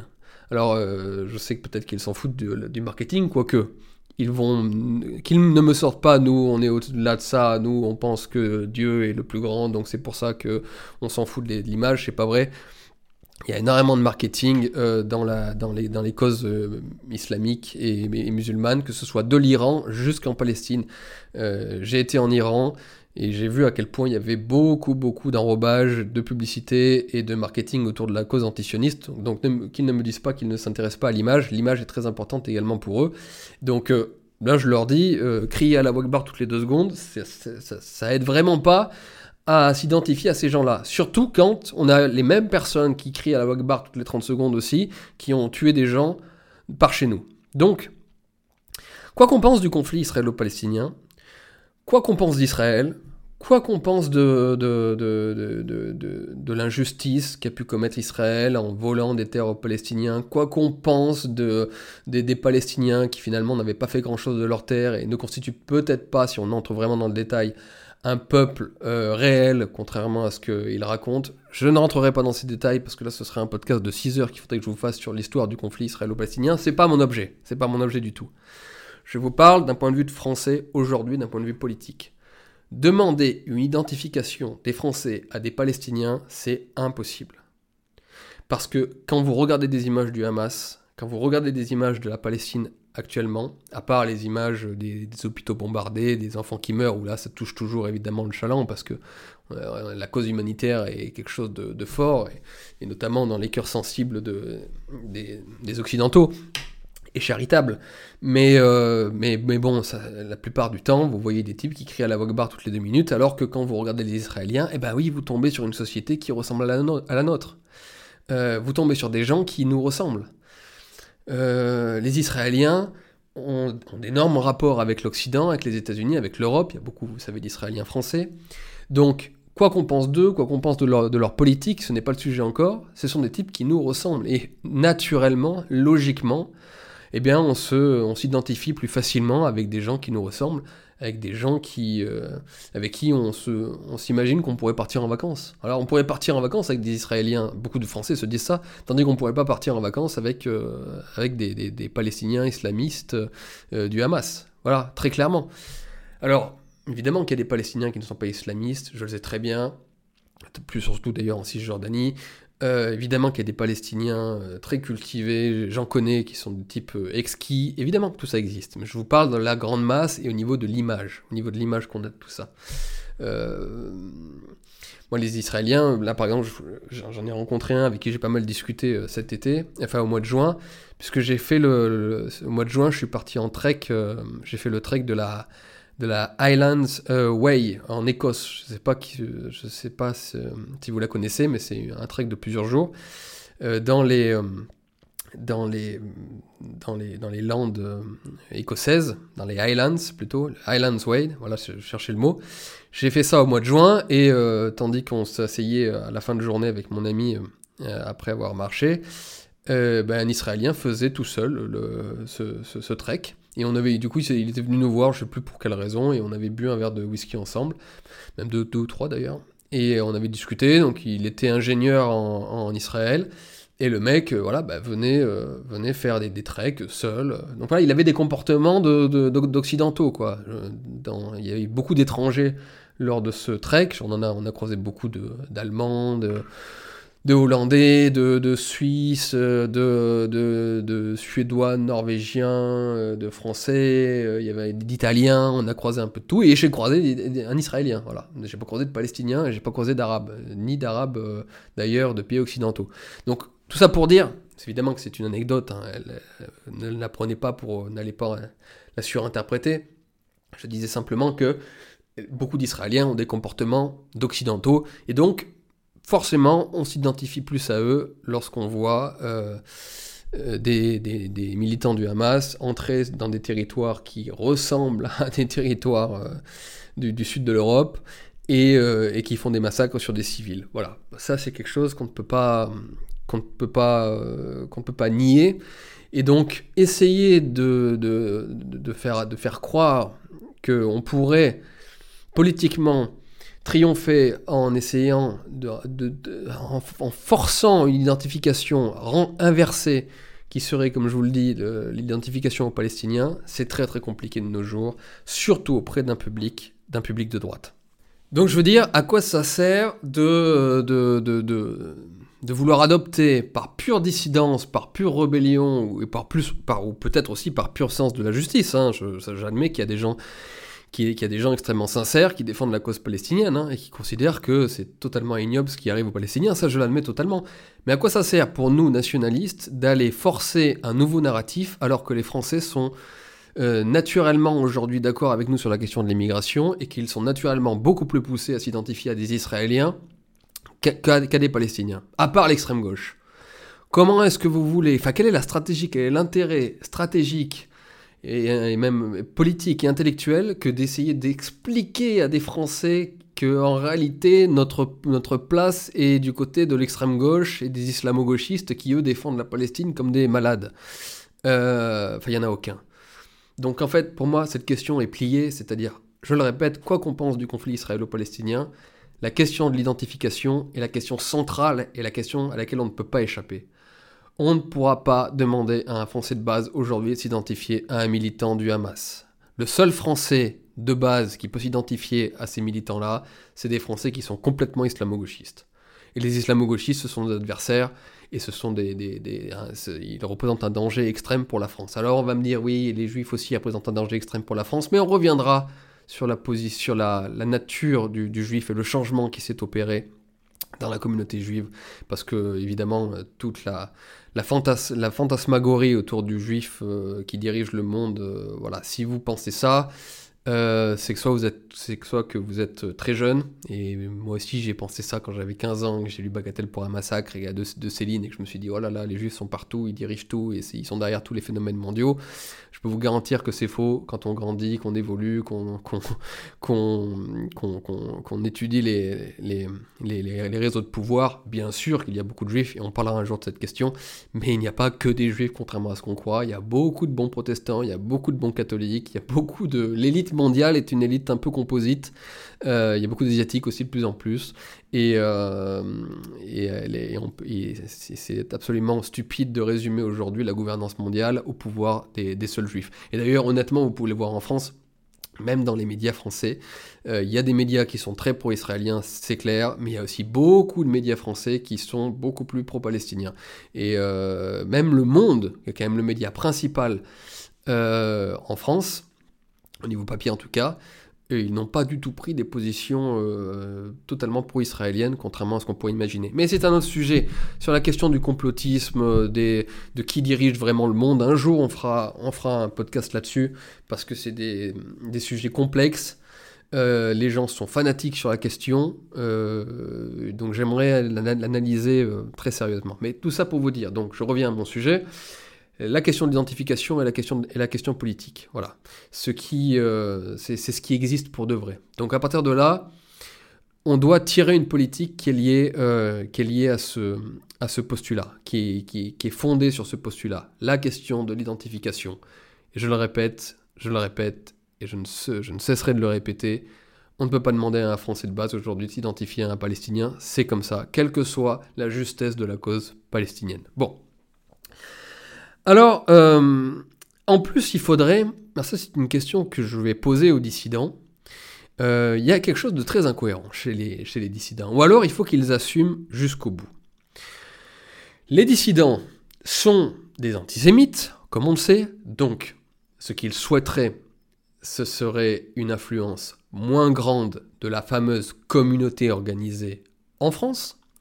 Ils aimeraient donc qu'il y ait moins de juifs en France, moins de juifs dans les pays occidentaux, moins de juifs en Europe. Et euh, pour ça, ils ont tous leurs arguments. Voilà, les juifs sont des manipulateurs, ils sont égoïstes, ils sont dans le monde de la finance, ils font du mal, ils sont nocifs, blablabla. On connaît tout ça. Bon, très bien, très bien. Supposons qu'ils aient raison. Allons-y.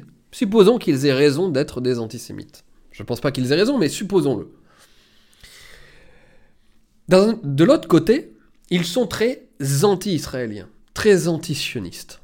C'est-à-dire qu'ils pensent que l'État d'Israël devrait être un État euh, voleur, un État qui, encore une fois, a,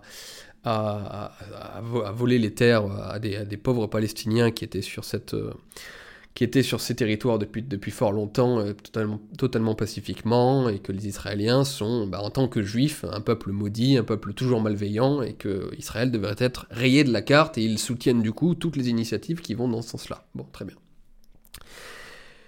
Mais alors expliquez-moi la logique. Si Israël devait être rayé de la carte, où pensez-vous que les juifs, les millions de juifs israéliens, où pensez-vous que ces juifs iraient? Il est évident que si demain Israël était rayé de la carte, comme tous ces dissidents le souhaitent, il est évident que tous ces juifs viendraient s'installer aux États-Unis et en Europe. Ce qui ferait, vu que les juifs, comme le disait le général de Gaulle très justement, vu que les juifs constituent un peuple d'élite, eh bien cela augmenterait significativement l'influence juive que eux sont censés détester sur le, sur le monde et sur l'Occident, cela augmenterait nécessairement l'influence juive en Occident. Et je peux vous garantir qu'en plus, étant donné les liens de la, France avec, euh, euh, euh, Israël, et qu'il y a beaucoup d'Israéliens français, enfin d'Israéliens d'origine française, enfin d'origine française, vous voyez ce que je veux dire, qui ont aussi la nationalité française, il y aurait beaucoup de juifs israéliens qui viendraient s'installer en France si Israël devait disparaître. Donc en fait, quelle est leur logique? Ils n'aiment pas les juifs en France et ils veulent combattre Israël. Mais vous voulez les mettre où du coup? En fait, ce que je veux dire, c'est que les dissidents devraient assumer, et alors là ça va être un petit peu compliqué, devraient assumer que ce qu'ils aimeraient faire, de, ce qu'ils aimeraient en réalité faire des juifs. Et ils ne l'assumeront jamais. Ils vont vous parler des méchants juifs, ils vont vous parler des juifs dont il faudrait réduire l'influence, mais ils vont jamais aller au bout de leur réflexion. Parce que s'ils veulent pas d'Israël et qu'ils veulent pas de juifs euh, en, Europe, et en Occident et dans le monde, qu'est-ce qu'ils veulent faire des juifs? Est-ce que je suis obligé de vous faire un dessin? Et évidemment que c'est un petit peu compliqué à assumer sur la scène, de, sur la scène de, de, de l'histoire et sur la scène médiatique une chose pareille. Parce qu'en fait, le seul projet qu'ils ont pour les juifs, ce serait les exterminer. Seulement, évidemment, c'est que ça n'arrivera jamais. Donc tout cela est un vœu pieux, un vœu pieux, un vœu qui n'est pas pieux du tout, mais enfin, tout ça est un, est un fantasme absolu qui n'a aucune incidence réelle politique. C'est-à-dire que ce sont, c'est de la pure irrationalité. Ils sont antisémites, et ils sont antisionistes, ils veulent se débarrasser des juifs, et leur seul projet, ce serait donc de les exterminer, ou alors de les envoyer où? Sur la Lune, sur Mars, à Madagascar, comme voulaient le faire les, les, les nationaux socialistes. Je vous rappelle d'ailleurs que le premier projet d'Hitler, c'était les envoyer en Palestine. Israël, euh, euh, Hitler s'est ravisé sur le projet de, la création d'Israël, c'est-à-dire d'envoyer tous les juifs d'Europe en, euh, Palestine, pour faire en fait le premier État israélien. Hitler était un sioniste d'une certaine façon. Hitler s'est ravisé parce qu'il n'a pas voulu s'aliéner le monde arabe. Il avait besoin de la révolte du monde arabe pour couper notamment les approvisionnements de pétrole anglais qui était, euh, vous savez, toute la, de, l'Irak jusqu'en jusqu'en Palestine, c'était vraiment l'artère, l'artère euh, énergétique, l'artère pétrolière sur laquelle euh, vivait l'Angleterre. Et donc, euh, euh, du coup, Hitler ne pouvait pas se permettre de s'aliéner le monde musulman, et c'est pour ça qu'il s'est ravisé et, que les, dirigeants nationaux socialistes ont, cessé d'avoir le plan de faire un Israël, justement. Donc Hitler était sioniste. Après, ils ont pensé à Madagascar, puis après, avec la guerre, il n'a pas pu continuer ces projets-là, et on sait comment tout cela, tout cela a fini. Bon. Il y a eu aussi, parce que là pour le coup il y a des antisémites qui, sont plus cohérents que les anti-sionistes euh, d'aujourd'hui, vous avez des types comme Rebatté par exemple.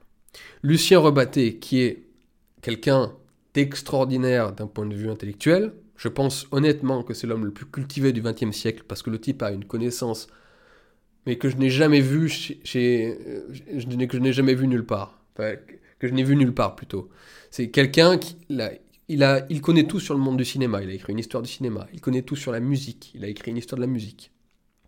Il a une connaissance religieuse, euh, de, théologique qui est, folle, philosophique, euh, artistique, tout. Rebatté, pour moi, l'homme le, plus cultivé du XXe siècle. Euh, c'est un, des, mais c'est un écrivain fantastique qui a écrit le plus grand livre pour moi du XXe siècle, à savoir les, deux étendards, dont je vous parlerai un jour. N'allez pas acheter les deux étendards tout de suite pour vous y mettre euh, parce que je vous ai dit que c'était le plus grand livre, parce que c'est un livre extrêmement compliqué à lire et vous allez, si, surtout si vous n'avez pas l'habitude de lire, vous allez vous casser les dents, euh, vous allez vous casser, vous allez tout vous casser d'ailleurs. En, en entamant une lecture pareille. Donc, si vous n'êtes pas un grand lecteur, je vous dis, euh, entraînez-vous d'abord avant d'attaquer les deux étendards, parce que sinon vous allez mourir au bout du, deuxième chapitre. C'est un livre qui est très grand, qui est très long. Euh, on sue en le lisant, et je le rappelle, parce que j'avais déjà expliqué ça un jour, euh, moi j'avais pris une semaine entière où je n'avais fait que ça, c'est-à-dire que je lisais 7 à 8 heures par jour pour avoir lu ce livre, j'avais fait ça quand j'avais 21 ans, et c'était pendant les vacances. Donc pour vous dire à quel point, et mon père a essayé de le lire, suite à mes conseils, il a mis deux ans à le lire, euh, je veux dire, on attaque un livre pareil que lorsqu'on a euh, beaucoup de temps devant soi et que beaucoup de, capacité de concentration, qu'on a l'habitude de lire, parce que sinon vous allez vous, allez, euh, vous, allez vous perdre, parce que c'est un livre très complexe, très long, très laborieux, mais qui à la fin est absolument fantastique, et c'est le plus grand, l'un des plus grands livres du XXe siècle avec Le Voyage au bout de la nuit certaines œuvres de Proust. Euh, enfin, pour vous, dire, il y a Mitterrand disait, Mitterrand qui était un mauvais président, mais qui était, qui était un homme de goût, notamment en littérature, Mitterrand disait qu'il euh, divisait, il divisait l'humanité en deux, ceux qui avaient lu les deux étendards et ceux qui ne l'avaient pas lu. Donc voilà, je suis ravi de faire partie de la catégorie de l'humanité qui a lu les, deux étendards. J'espère qu'un jour vous en ferez tous partie, vous en ferez partie également. Mais si vous n'avez pas l'habitude de lire, euh, allez-y doucement, ne, commencez pas à le lire euh, tout de suite. Bon bref, je reviens à Robaté. Donc Robaté a écrit l'un des plus grands livres du XXe siècle, donc l'un des plus grands livres de l'humanité. Il a écrit Les Décombres, qui était, qui était un brûlot euh, incroyable, qui était un, un, livre complètement nazi, bien sûr, qu'on trouve difficilement aujourd'hui. Bon, il se trouve moi que je l'ai lu assez jeune, euh, il l'a écrit pendant la Seconde Guerre mondiale, et ça a été un best-seller à l'époque, je crois qu'il en vend 300 000 exemplaires, c'est, en, pleine, en pleine Seconde Guerre mondiale, c'était un, énorme chiffre, un énorme euh, succès pour l'époque, et euh, c'est donc c'est un, un, écrivain et un penseur qui était complètement national-socialiste et qui était donc complètement antisémite. il y a aussi un livre très intéressant qu'il a écrit avec Cousteau, qui était le frère du grand commandant Cousteau et qui était également un grand nazi. Et c'est un livre qu'ils ont écrit ensemble. Alors, c'est pas un livre, c'est un livre d'entretien où ils discutent. Euh, c'est un livre de, dialogue. Ils discutent euh, tous les deux. Dialogue de vaincus, qui, euh, qui est une discussion qu'ils ont eue à la prison de Fresnes, si je ne m'abuse. Il faudrait que je vérifie, mais ils étaient tous les deux en prison, emprisonnés donc pour fait de collaboration. Et, et leur, leur, leur, dialogue entre, les, entre deux, deux nazis perdants, vaincus, sont aussi assez fascinants. Et ils parlent du XXe siècle. Euh, qui suivra donc la Seconde Guerre mondiale avec énormément d'acuité. C'est très très intéressant. il se trouve justement que ce Rebatté, qui était donc un national-socialiste, qui, euh, qui n'a jamais euh, renié d'ailleurs ses, idées, qui était plutôt de tendance antisémite, voire très antisémite, comme vous l'imaginez, était sioniste. Il était sioniste. Il, a défendu l'État d'Israël contre, les, pays arabes, notamment lors des guerres, lors des tentatives d'éradication d'Israël par les, par les États arabes. il s'est fait progressivement sioniste, et même pas progressivement, je crois, parce qu'il me semble, mais ça je suis pas sûr, il faudrait que je revérifie, qu'il en parle même dans Dialogue de vaincus, c'est-à-dire dès 1945. Et euh, on va parler, on va expliquer pourquoi le, fait que le juif se mette à avoir une terre en la, en la qualité de l'État d'Israël, eh bien, transforme sa propre qualité de juif, sa propre nature de juif. On va, on va parler de ça juste après. Euh, en vous lisant notamment des, passages de mon livre Philosophie de droite sur le sujet. Mais pour vous dire que les nazis, enfin beaucoup de nazis et beaucoup d'antisémites de la pire espèce étaient, sont devenus sionistes parce que dans une logique, ils se sont dit bon, ben, nous, nous n'aimions pas les juifs en Europe, donc autant qu'ils aient une terre, autant qu'ils y émigrent, autant qu'ils y fassent souche, et que du coup ils cessent d'être les juifs errants qu'ils sont depuis 2000 ans et d'être les juifs cosmopolites qui nous, euh, qui, nous embêtent précisément. Bon. Même au sein des nazis, vous avez quelqu'un par exemple comme Otto Skorzeny, qui ne pouvait pas faire plus nazi que lui. Hein. Otto, Skorzeny, c'était le, c'était le, James Bond du Troisième Reich, c'était le, c'était le, celui qui s'occupait des, des commandos des commandos du, national-socialiste, c'est celui notamment qui a libéré Mussolini euh, lorsqu'il avait été mis en prison. Euh, c'est un type euh, qui avait une cicatrice sur la gueule, un mec d'un courage extraordinaire. Otto Skorzeny, c'est vraiment, c'est quand même un sacré personnage. Je vous invite à vous intéresser, à vous intéresser à sa biographie si vous ne le connaissez pas. Et euh, Otto Skorzeny, alors il a collaboré avec euh, l'Égypte, il a collaboré avec les adversaires d'Israël, c'est vrai, mais il a aussi travaillé avec les services secrets israéliens, avec le Mossad, il a aussi travaillé avec Israël, prenant Israël comme un fait du moment qu'Israël avait gagné euh, dans les guerres israélo-arabes. Donc tout ça pour vous dire que les nazis, à peu près cohérents, se sont fait sionistes. C'est pour ça que les dissidents qui font une sorte de méli-mélo de l'ancien antisémitisme de l'ordre nazi, de l'ordre fasciste, de l'ordre chrétien, et le nouvel antisémitisme de l'ordre de la rue arabe, musulmane, et puis euh, plein de un antisémitisme du ressentiment. C'est-à-dire qu'il y a deux antisémitismes. Hein. Il y a l'antisémitisme aristocratique et l'antisémitisme des esclaves et, du ressentiment. Et la dissidence parvient à, faire un méli-mélo de ces deux antisémitismes qui n'ont pourtant rien à voir. Je m'explique, l'antisémitisme des, nazis, l'antisémitisme aristocratique, l'antisémitisme de l'époque, c'était un antisémitisme du mépris, c'est-à-dire que le juif était méprisé en sa qualité de, de déraciné, de cosmopolite, de marchand, de magouilleur éventuel, euh, et, on le regardait de très haut. Tandis que l'antisémitisme antisioniste d'aujourd'hui est un antisémitisme euh, renversé, puisque c'est un antisémitisme du ressentiment, parce que là, le juif n'est pas regardé avec mépris, il est regardé avec haine. Et pourquoi? Parce que le juif ne représente pas justement ce, ce petit mec pas beau et huileux qui, qui, qui, fait des affaires dans une rue malfamée, c'est-à-dire euh, ce que pensaient à l'époque les aristocrates anglais, allemands, français et tout ça à l'égard des juifs. Mais je viens de recevoir euh, une notification, c'est l'armistice demain. Euh, donc oui, pensez pour nos morts. Euh, pour nos morts de la Première Guerre mondiale dont on ne s'est jamais relevé, dont on ne s'est jamais remis, pensez demain, il faudra aller à la messe. J'irai dimanche à la messe et je ferai une prière pour eux. Bon, euh, donc l'antisémitisme aristocratique n'a rien à voir avec l'antisémitisme d'aujourd'hui, puisque l'antisémitisme antisioniste, c'est plutôt de considérer les juifs comme les nouveaux aristocrates. Donc c'est un renversement complet.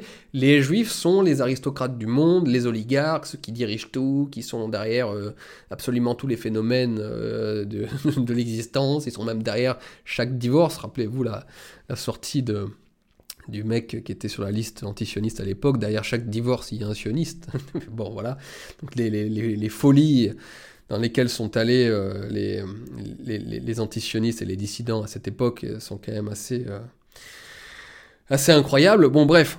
Donc, euh, donc là, c'est un antisémitisme qui n'a rien à voir. C'est un antisémitisme du ressentiment. On déteste les juifs, non parce que ce sont des, des êtres médiocres et vils comme, euh, comme les nazis le pensaient, mais on les déteste parce que ce sont euh, les, rois du monde, ce sont les hommes supérieurs, ce sont ceux qui dirigent tout, et évidemment euh, dans des, visées extrêmement malveillantes et pour détruire les peuples, pour asservir toutes les nations à, à Israël, etc., etc. Bon, donc c'est deux antisémitismes différents.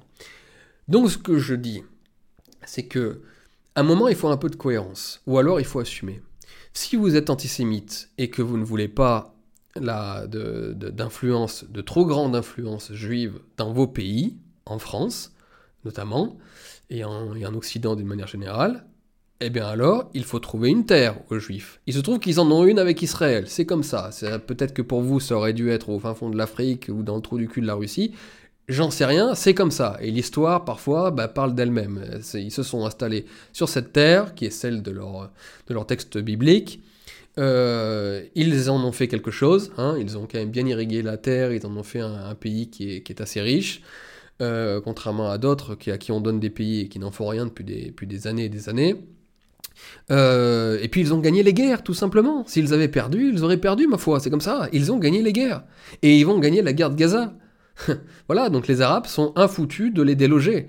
Donc c'est comme ça. Alors peut-être qu'un jour ils, y parviendront. La situation aura donc changé. Mais pour le moment, ils ne le peuvent pas. Bon. Donc, euh, pour continuer cette, ce que je suis en train de vous expliquer, il faut que les antisémites soient cohérents. S'ils ne veulent pas d'influence juive chez eux, il faut que les juifs aient une terre. Et cette terre ne peut être aujourd'hui qu'en Israël.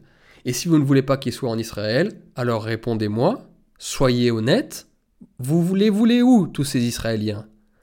Aux États-Unis? En France? Je ne crois pas. À Madagascar? Je ne crois pas non plus. Donc où est-ce que vous voulez les Israéliens? Donc en fait, assumez, assumez devant l'histoire, assumez devant euh, devant les gens, devant les médias, que toute votre lutte, complètement irrationnelle de on déteste le juif partout où il est, doit aboutir à une seule chose, soit l'extermination, soit euh, l'idée encore plus folle euh, de, la conversion obligatoire de tous les juifs au christianisme, par exemple, ou à l'islam. Et vous savez que ça n'arrivera pas.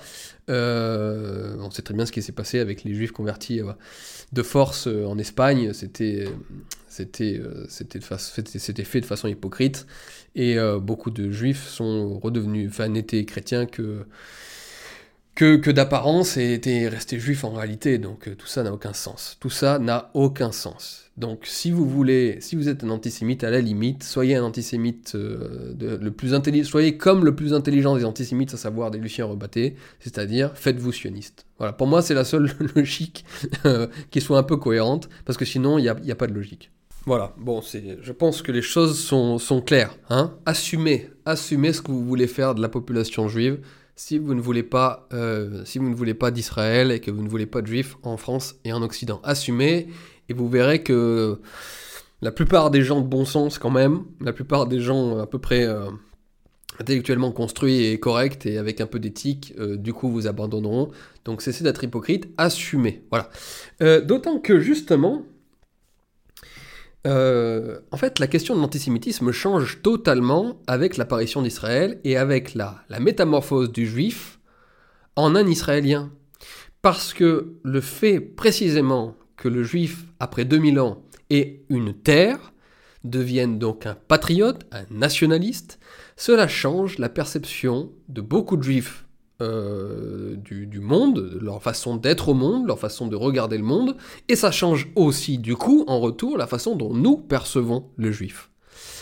Et c'est pour ça que, en fait, le juif a totalement changé dans sa, dans sa figure de base. Alors il y a toujours, évidemment, et c'est ça qui est un petit peu irritant parfois avec la communauté juive, il y a toujours des juifs de gauche qui se comportent comme de grands cosmopolites, comme de grands mondialistes, comme, de, comme les, juifs errants qu'ils souhaitent rester, et qui poussent les nations à ouvrir leurs frontières, à entrer dans un grand, euh, euh, dans un grand euh, pot pourri cosmopolite.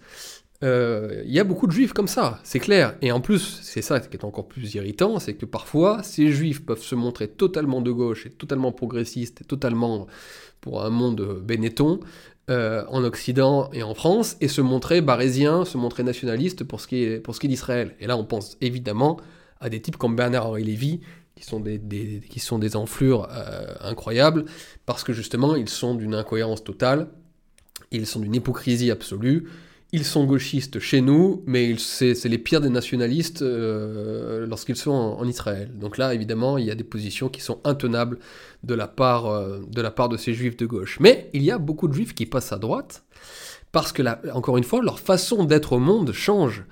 À l'époque où ils n'avaient pas Israël, le juif était le juif errant.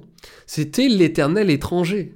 C'était le type qui incarnait le cosmopolitisme et qui incarnait la, différence, la diversité, parce que c'était le seul euh, étranger au sein de pays qui étaient encore homogènes, qui étaient encore euh, cohérents d'un point de vue euh, ethnico-culturel. Or, avec Israël, le juif fait souche. Avec Israël, le juif a une nation. Et donc avec Israël, le juif comprend et soutient parfois les nations. Et c'est d'ailleurs pour ça qu'il y a des liens de plus en plus forts entre le gouvernement israélien et des pays nationalistes comme par exemple la Hongrie, chez Orban, ou chez d'autres, qu'il y a des liens de plus en plus forts entre, euh, entre des mouvements identitaires et, euh, et des mouvements israéliens. Et, et aussi, cela explique également pourquoi des juifs qui sont persécutés, enfin pas persécutés, qui sont embêtés euh, par, euh, par l'antisémitisme musulman en Europe, eh bien aussi s'identifient eux aussi avec euh, des mouvements identitaires et de droite et nationalistes en Europe pour, pour, pour arrêter l'immigration à minima et peut-être faire un peu de remigration et en tout cas contrôler et se battre contre l'islam radical parce qu'ils subissent en Israël l'islam radical, la démographie galopante des Palestiniens et des Arabes de, la région, et qu'en fait, finalement, bah, l'Israélien, il subit un peu ce que, subissent les Français de souche, les, Français du quotidien, et puis euh, les Européens de toute manière, parce que le, phénomène de l'immigration massive et de l'islamisme, ça n'arrive pas que, qu'en France, ça arrive dans des pays qui n'ont jamais colonisé personne, comme la Suède par exemple, donc, euh, donc voilà. Donc en fait, le juif change de visage avec euh, sa transformation en un Israélien. Et c'est ça qu'il faut comprendre. Et c'est d'ailleurs pour ça, désormais, que l'antisémitisme est passé, ou en tout cas passe de plus en plus tendanciellement, à gauche. L'antisionisme, qui est un fauné de l'antisémitisme très souvent, est un ressentiment de gauche c'est quelque chose qu'on voit chez les woke. Aux États-Unis, les universités woke sont totalement pro-palestiniennes. Alors là, d'ailleurs, il faut, faut, que les dissidents m'expliquent comment les juifs qui seraient en fait derrière le wokisme, parce que c'est eux qui dirigent le monde et qui imposent le gauchisme et le wokisme pour détruire les nations, eh bien favorisent au sein du wokisme tous les mouvements pro-palestiniens. Faudrait qu'ils m'expliquent ça, mais avec les dissidents euh, conspirationnistes, je sais que euh, ils sont tellement forts dans la gymnastique intellectuelle qu'ils vont être capables de m'expliquer qu'en fait, euh, c'est une défense, c'est du, billard à trois ou quatre bandes, et que s'ils font ça, c'est parce qu'il y a un plan derrière. Enfin bon, bref, ils vont être capables de m'expliquer ça euh, en racontant n'importe quoi, mais je suis sûr qu'ils vont trouver une explication là-dessus. En tout cas, les woke, par exemple, dans leur critique de la domination, qui est le fondement philosophique du wokisme, c'est-à-dire qu'on critique la domination quelle qu'elle soit, et ce faisant, on domine soi-même, hein, d'ailleurs. Hein. Évidemment, je vous, invite à écouter ma vidéo sur YouTube sur les origines philosophiques euh, du wokisme, et donc euh, les origines euh, françaises, puisque c'est la French Theory et les penseurs français qui ont, qui ont, pour beaucoup, créé le wokisme intellectuellement, et donc c'est toute cette critique de la domination. Dans cette critique de la domination, il y a la critique d'Israël qui représente la domination occidentale dans son acmé, c'est-à-dire la colonisation, l'impérialisme, tout ce que vous voulez. Donc le wokisme aujourd'hui est très pro-palestinien, et l'extrême gauche d'une manière générale, qui, épouse ces théories déconstructivistes et ces théories euh, anti-impérialistes, qui épouse d'ailleurs depuis longtemps, parce que ça fait déjà 70 ans, depuis la Seconde Guerre mondiale, même avant, que euh, l'anti-impérialisme est un, est une doctrine très très très forte au sein de, au sein de, l'extrême gauche, eh bien Israël représente le colon, ça représente le, blanc, ça représente le dominant, et finalement dans un, dans un, dans un pot pourri euh, un, peu, un, peu, un peu bizarre, l'israélien, le blanc, le, le, le, patriarcat, l'hétérosexualité, euh, l'occidental, l'européen, le français, le capitaliste, enfin tout ce qui a une figure de la, de la domination, tout ce qui prend la figure de la domination aujourd'hui, tout ça est, mis dans un même sac, très grossier, évidemment, mais il est mis dans un même sac, et être de gauche aujourd'hui signifie lutter contre cette domination. Alors que le juif de l'époque était la victime de la domination. Et c'est pour ça que l'extrême gauche et la gauche de manière générale, avec Zola, parce que l'extrême gauche c'est encore autre chose, parce que dans l'extrême gauche au tout début, il y a eu une critique du, juif, et même dans l'œuvre de Marx par exemple. Marx critique la communauté juive, faut le savoir. Euh, mais disons, dans l'idée justement qu'il fallait défendre les faibles, les, ceux qui étaient persécutés, ceux qui étaient euh, minoritaires, eh bien, ça, c'est un affect très fort à gauche, et plus qu'un affect, c'est une idéologie, puisque dans l'émancipation vis-à-vis de la domination, il y a ensuite la, possibilité d'apparition d'un monde meilleur. Donc il y a à la fois un affect, un sentiment très fort, et un échafaudage intellectuel. Eh bien, cet affect-là change totalement depuis que le juif est devenu un Israélien, et donc est devenu, à leurs yeux, un dominant, et qu'il fait partie de la classe des dominants. Donc là, il y a révolution totale dans le monde de, l'antisémitisme et dans le monde du rapport aux juifs. À l'époque, je le répète pour que les choses soient claires, on n'aimait pas le juif, l'antisémitisme chrétien, l'antisémitisme euh, national-socialiste, l'antisémitisme fasciste, l'antisémitisme nationaliste, n'aimait pas le juif, n'appréciait pas le juif en tant qu'étranger éternel, en tant que, en tant que juif errant, et donc en tant que porteur de la, du gauchisme en gros, du progressisme, de la de l'ouverture à l'autre, de la tolérance, et il, et il euh, constituait en cela un État confédéré, comme disait Maurras au sein de la nation. C'est pour ça qu'on n'aimait pas le juif. Pourquoi les nationaux socialistes n'aimaient pas le juif? Parce qu'il était un ferment du cosmopolitisme au sein de l'Allemagne qui devait être pure euh, et débarrassée des influences étrangères pour vivre à fond leur identité particulière germanique. Seulement maintenant, on a affaire à un autre juif qui n'a plus rien à voir.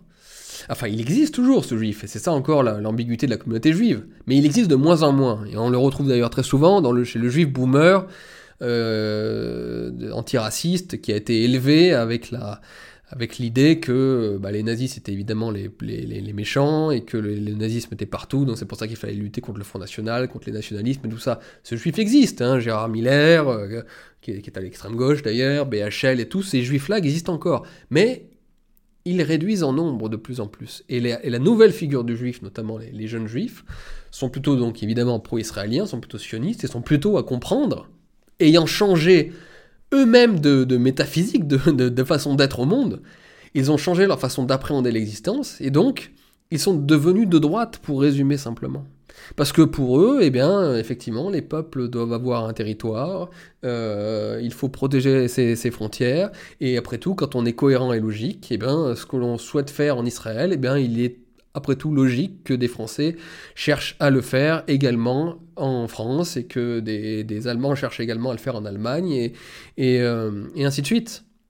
Donc il y a ce changement total et c'est pour ça que l'antisémitisme aujourd'hui se retrouve bien davantage à l'extrême gauche, parce que le juif est détesté en tant que dominant cette fois-ci, et c'est pour ça qu'il y a une lutte contre l'antisémitisme qui est en train d'être euh, mise en place au sein de l'extrême droite, ou de ce qui est considéré comme étant la droite, les identitaires, parce qu'il y a cette identification dont je vous parlais, et qu'aujourd'hui, bah, vous avez une Marine Le Pen qui peut expliquer donc Marine Le Pen, héritière de Jean-Marie Le Pen, qui lui-même n'était pas d'ailleurs un antisémitisme rabique, contrairement à ce qu'on croit, j'en ai discuté avec lui personnellement, euh, ce que, Jean-Marie Le Pen n'aimait pas, c'est qu'on lui impose, c'est qu'on lui imposa de penser ceci ou cela, et vu que c'était un rebelle, et eh ben, du coup il a voulu mettre les pieds dans le plat et faire des provocations, parce que Jean-Marie Le Pen est essentiellement un rebelle, et ça c'est quelque chose que je comprends et que j'adore chez lui, mais il n'était pas fondamentalement un antisémite, et, encore moins un espèce de complotiste qui croyait qu'il y avait un juif euh, sous son lit et derrière... Euh, et derrière, euh, derrière chaque euh, problème qu'il pouvait avoir dans, dans, dans, sa vie, pas du tout.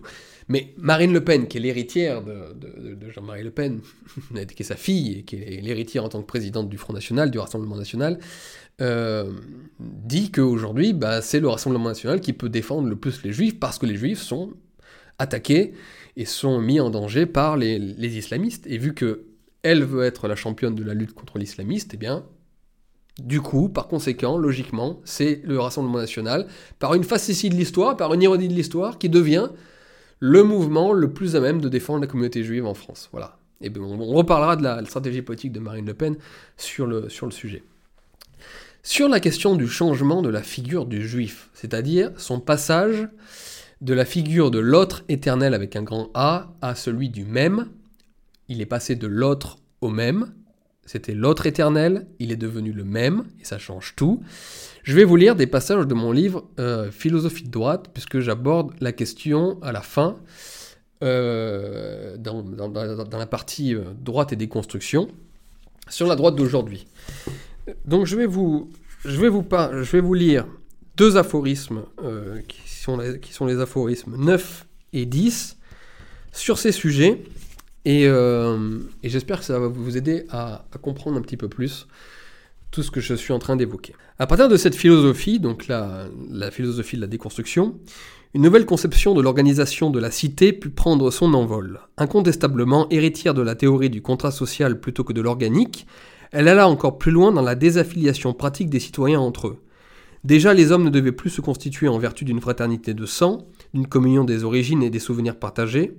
Les anciennes gauches, on l'a vu, concevaient la société comme une projection fabriquée par des volontés individuelles issues de la raison autonome, non comme un héritage engendré par les anciens sur des bases organiques qu'il conviendrait, avant tout, de transmettre à son tour.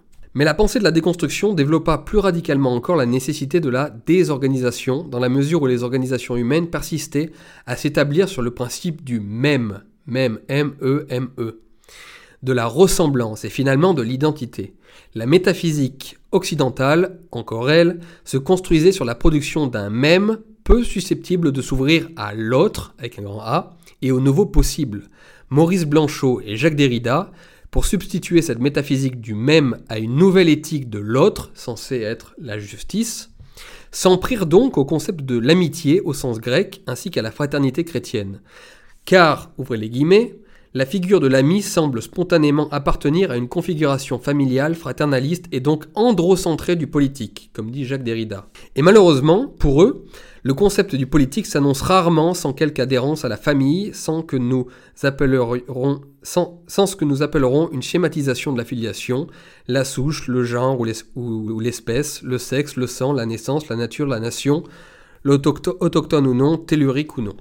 Fermez les guillemets. Puisque la politique était donc organisée sur le principe de l'amitié et que celle-ci découlait, qu'on le veuille ou non, d'un sentiment d'appartenance qui est par nature un sentiment de ressemblance, alors il fallait déconstruire jusqu'à cette amitié au cœur de la cité. Considérée comme le ciment indispensable des sociétés depuis au moins Aristote, elle devint pour les déconstructeurs excluante et à ce titre à combattre.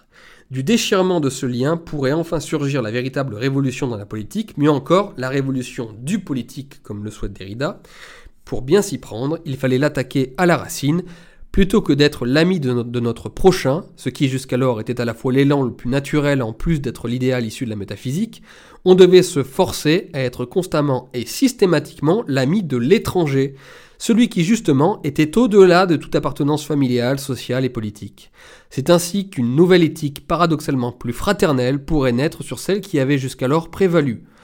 On mesure avec effroi toutes les conséquences pratiques et psychologiques que ce renversement total a pu produire dans notre civilisation.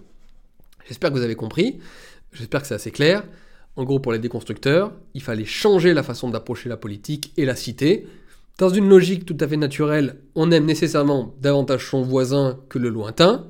On cherche à se ressembler tous pour qu'il y ait une homogénéité, sur laquelle est basée l'amitié, sur laquelle peut ensuite naître la politique. Et dans la philosophie de la, déconstruction, il fallait briser cette logique-là.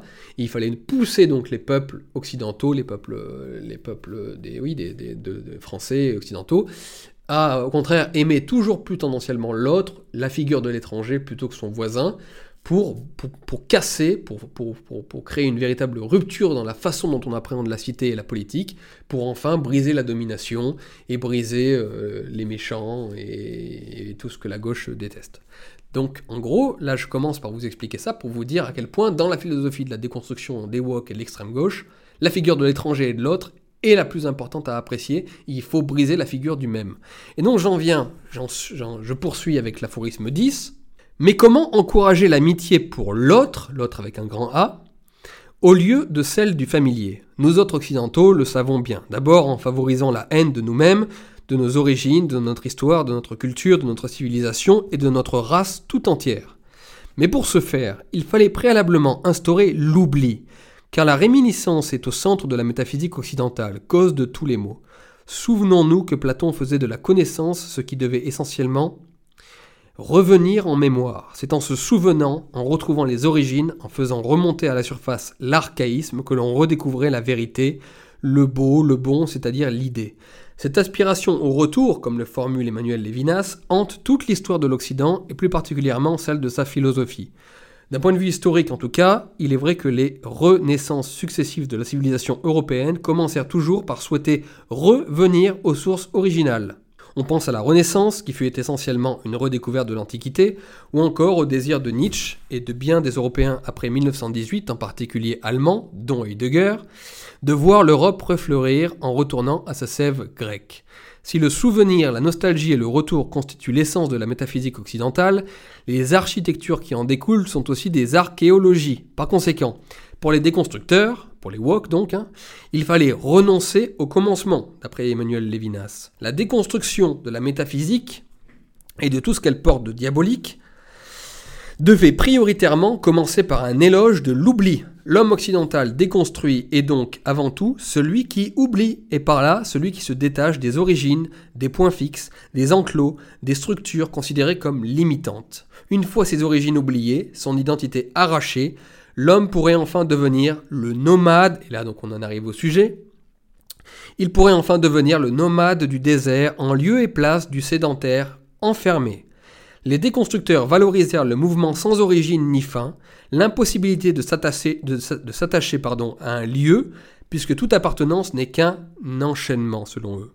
Là encore, il s'agissait à nouveau d'affronter le modèle païen grec, car être païen, disent-ils, c'est se fixer, se ficher en terre, en quelque sorte, s'établir par un pacte avec la permanence qui autorise le séjour et que certifie la certitude du sol, selon Maurice Blanchot, qui est un grand penseur de la philosophie de la déconstruction.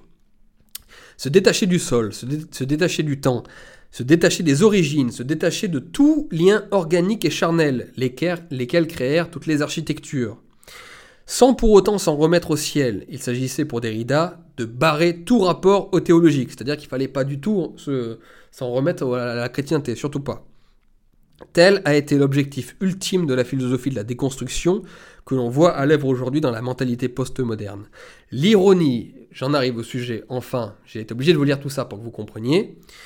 L'ironie paradoxale de cette pensée fut qu'elle prit le juif comme modèle antinomique du grec, dont l'Occident devait se débarrasser, et ce faisant se débarrasser de lui-même. Pour les déconstructeurs, le juif était par essence le juif errant, dans le désert encore, comme par hasard. il y a un éloge du désert dans la philosophie de la déconstruction. Il était le nomade éternel, l'étranger dans toutes les nations, l'être mobile dont l'appartenance au peuple juif devait se vivre justement sur le mode d'une non-appartenance fondamentale. En somme, nous devions tous nous transformer en juifs errants au moment même où le juif se fixait et cessait de l'être.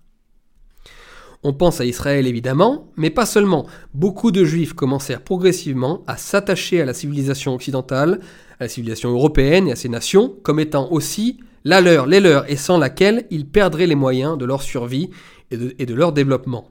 Entre parenthèses, ce phénomène est la cause de l'incompréhension qui grandit de plus en plus entre la gauche et la communauté juive. Jusqu'à présent, la défense et la promotion du juif en tant qu'étranger, en tant qu'autre par nature, était sa raison d'être et son faire-valoir. Mais à partir du moment où le juif n'est plus et ne veut plus être cet étranger, et embrasse désormais une appartenance vécue sur le mode identitaire du sol, du sang et à minima de la culture, de la culture juive et occidentale comme étant liée, c'est d'ailleurs pour ça qu'ils utilisent ce mot de, civilisation judéo-chrétienne qui n'a aucun sens, mais s'ils le disent, c'est parce qu'ils veulent s'attacher à cette civilisation euh, occidentale, un bouleversement majeur se produit inévitablement. Dès lors, tout le monde peut comprendre pourquoi, à cette aune, l'antisionisme, voire l'antisémitisme, germe dorénavant bien davantage à gauche qu'à droite. Voilà, je ferme, c'est un passage de philosophie de droite, s'il vous intéresse, je vous invite à me lire, évidemment, à aller sur mon site rochedi.com ou sur Amazon pour l'acheter. Qu'est-ce que ça veut dire je conclus, je résume, c'est que l'extrême gauche voulait faire de nous des juifs errants, sans patrie, sans nation, cosmopolites. Et au moment où elle a cru pouvoir y parvenir, et où elle y est parvenue, hein, d'une certaine façon, puisque Beaucoup de Français sont devenus des apatrides, se sont mis à détester leur propre pays et à vouloir devenir citoyens du monde. Donc au moment où il y avait ce mouvement gauchiste au sein des, nations occidentales, aussi déterminé par le traumatisme qu'a constitué les deux, grandes guerres mondiales, eh bien, au moment où les Européens étaient poussés par ce gauchisme, mais aussi par beaucoup de juifs, hein, par beaucoup de juifs de gauche, à devenir des juifs errants, et je vous rappelle que, par exemple, l'un des slogans de mai 68, c'était Nous sommes tous des juifs allemands. Donc c'était clair, nous sommes tous des juifs. Il fallait que nous, que, nous devenions tous des juifs, c'est-à-dire des, des, des, êtres errants dans le désert, des êtres sans patrie. Eh bien, au moment même où la gauche était en train de réaliser son rêve, c'est-à-dire de, déraciner tous les, tous les Européens et tous les Occidentaux, eh bien, au moment même où elle faisait cela, le juif, lui, prenait racine. Au moment même où on nous demandait de devenir des juifs errants, le juif cessait d'être errant et devenait un nationaliste dans une patrie, au sein d'une patrie qui s'appelait Israël. Et donc voilà d'où vient l'incompréhension, la, mécompréhension, le, conflit, du coup, qu'il y a de plus en plus entre les juifs et la gauche. Parce que les Français, les Européens, les Occidentaux redevenant petit à petit, alors laborieusement, mais ils le redeviennent petit à petit, on pousse, et nous, les influenceurs, les intellectuels, euh, on essaie de pousser derrière tout ce phénomène, redeviennent de plus en plus enracinés, eh bien ils rencontrent, du coup, un juif tout nouveau, qui est un juif enraciné. Alors, le problème, c'est qu'ils ne rencontrent pas que des juifs comme ça, je le répète, moi j'essaye d'être très objectif sur la question. Euh, et je, sans prendre de gants, je dis les choses telles quelles. Il y a beaucoup de juifs de la communauté, euh, euh, organisée, comme on dit, surtout d'ailleurs parmi les représentants de cette communauté organisée, notamment au CRIF et tout ça, il y a beaucoup de juifs qui cherchent toujours à jouer sur les deux tableaux. C'est-à-dire être un peu nationaliste quand ça les arrange et puis être de gauche cosmopolite quand ça les arrange. Donc là, c'est à la communauté juive de faire le tri et de faire le ménage chez eux, parce que les identitaires qui sont en train de se réenraciner sont prêts à se faire sionistes et sont déjà en train de le faire d'ailleurs. Ils se font sionistes, c'est-à-dire qu'ils défendent le droit à l'existence d'Israël et ils veulent lier leur, leur avenir aujourd'hui avec les juifs qui défendent la civilisation française en France, la civilisation occidentale en Occident. Mais pour ça, il faut que les juifs de gauche qui persistent à, à se montrer les, à être les plus cosmopolites, surtout lorsqu'ils sont dans une incohérence totale en, défendant euh, le, nationalisme en Israël, il faut que ces juifs de gauche, non pas disparaissent, mais en tout cas cessent d'avoir de, toutes les places dans les, organisations euh, organisées communautaires juives. Bon. Donc voilà, pourquoi l'antisémitisme a changé de bord, pourquoi désormais il est du côté des musulmans, évidemment ça vous le savez c'est lié à la question palestinienne, et pourquoi il est du côté de l'extrême gauche, qui a, elle, un intérêt immense à caresser dans le sens du poil tous les musulmans, parce que l'extrême gauche, et Mélenchon euh, le premier, euh, ils ont bien compris que leur avenir électoral était de ce côté. Donc en plus de ça, dans la, dans la saloperie totale que tout cela représente, il y a un intérêt électoral euh, parce que ils estiment, en plus de leur idéologie de la, de la lutte contre la domination mondiale que représente l'israélien actuellement et le juif aujourd'hui, euh, il y a aussi de, l'intérêt électoraliste, purement électoralisme, dégueulassement électoraliste, c'est-à-dire qu'on veut avoir le vote des banlieues, et on le voit depuis maintenant 5-6 ans. Mélenchon a changé. Au départ, il était sur une ligne plutôt populiste, à défendre justement la France des campagnes, euh, plutôt sur la ligne euh, François Ruffin, plutôt sur une ligne Christophe Guilly, Michéa, et aujourd'hui il est devenu totalement islamo-gauchiste, et son électorat, il est du côté des banlieues, on le sait, c'est très clair, c'est très net, et euh, voilà, il n'y a, plus à tortiller du cul, c'est évident et c'est limite assumé. Bon. Donc les choses ont totalement changé. Les choses ont totalement changé par rapport à l'antisémitisme, par rapport à la question juive, par rapport au rapport à Israël, et, euh, il est grand temps de, comprendre tous ces changements euh, et de mettre à jour un petit peu son, logiciel, notamment lorsque l'on est de droite. Il faut être je pense, absolument radical et euh, tout à fait sincère, sincère dans la critique des juifs de gauche, des juifs qui, qui, jouent sur les deux tableaux, des juifs qui ne sont pas cohérents, des juifs qui voilà sont Barès en Israël mais, qui, mais, sont euh, Zola euh, en France. Ça, je pense qu'il faut être absolument radicaux à leur, à leur rencontre. Mais il faut aussi voir les nouvelles données. Il faut voir qu'il y a beaucoup de juifs aujourd'hui qui sont des, des Français euh, qui aiment énormément la France, qui sont attachés à ce pays, qui sont attachés à l'Europe, qui pensent que euh, si l'Europe devait tomber aux mains des, Africains, des musulmans ou, que sais-je encore, euh, ils perdraient leur influence, ils perdraient leur pouvoir, et ils, perdraient, aussi ce qu'ils aiment dans l'Europe, parce que mine de rien, ça fait plus de 2000 ans qu'ils sont qu'ils vivent avec nous et donc ils ont une grosse part d'Européens en eux. Euh, voilà, je parle pas des juifs orthodoxes qui sont restés à vivre comme des, euh, comme des, comme des, sais plus comment ils s'appellent, mais comme des, vraiment des, juifs zélés qui, qui, qui, qui, ne veulent pas du tout être occidentaux, européens et qui ne veulent être que juifs. et effectivement ces juifs posent problème aussi en Israël, mais bon, c'est encore un autre sujet. Mais il y a beaucoup de juifs, donc je le répète, qui sont passés à droite qui défendent la France, qui défendent l'Occident, qui défendent ses frontières et qui défendent Israël. Et ces juifs-là, on ne peut pas leur cracher à la gueule et on ne peut pas leur dire euh, non, non, euh, on, continue de vous détester en tant que juif, alors qu'ils ne représentent justement plus du tout le juif que le, le juif dans son archétype représenté à l'époque, à savoir le juif errant, cosmopolite et progressiste. Je veux dire, on ne peut pas détester le juif pour, pour, euh, pour tout et son contraire, en fait. C'est ça qui est incohérent aujourd'hui dans l'antisémitisme. C'est détester le juif pour tout et son contraire le détester sous une certaine parce qu'il était comme ça, et le détester aujourd'hui parce qu'il est l'inverse de ce qu'il était hier. Voilà, bon. J'en termine là-dessus sur ce sujet. Je pense que j'ai euh, manqué plein de trucs. Il va y avoir énormément de commentaires, énormément de questions, énormément de remarques, énormément de gens qui vont mal interpréter mes propos, qui vont surinterpréter, qui vont m'attaquer. Je vais me faire défoncer. Mais c'est pas grave. Je vous ai donné quelques idées éparses euh, comme ça. Je vous dis, j'ai pas travaillé le, plan de, ce podcast parce que je n'avais pas le temps cette semaine. J'espère pouvoir commencer à avoir un vrai podcast à partir de la semaine prochaine avec un plan, avec une identité graphique, avec un nom. J'espère qu'on aura trouvé un nom à ce podcast. Euh, mais euh, voilà, et puis je pourrais vous parler de, plus de choses de manière un petit peu plus organisée. Euh, d'ailleurs, je voulais vous parler de, livres.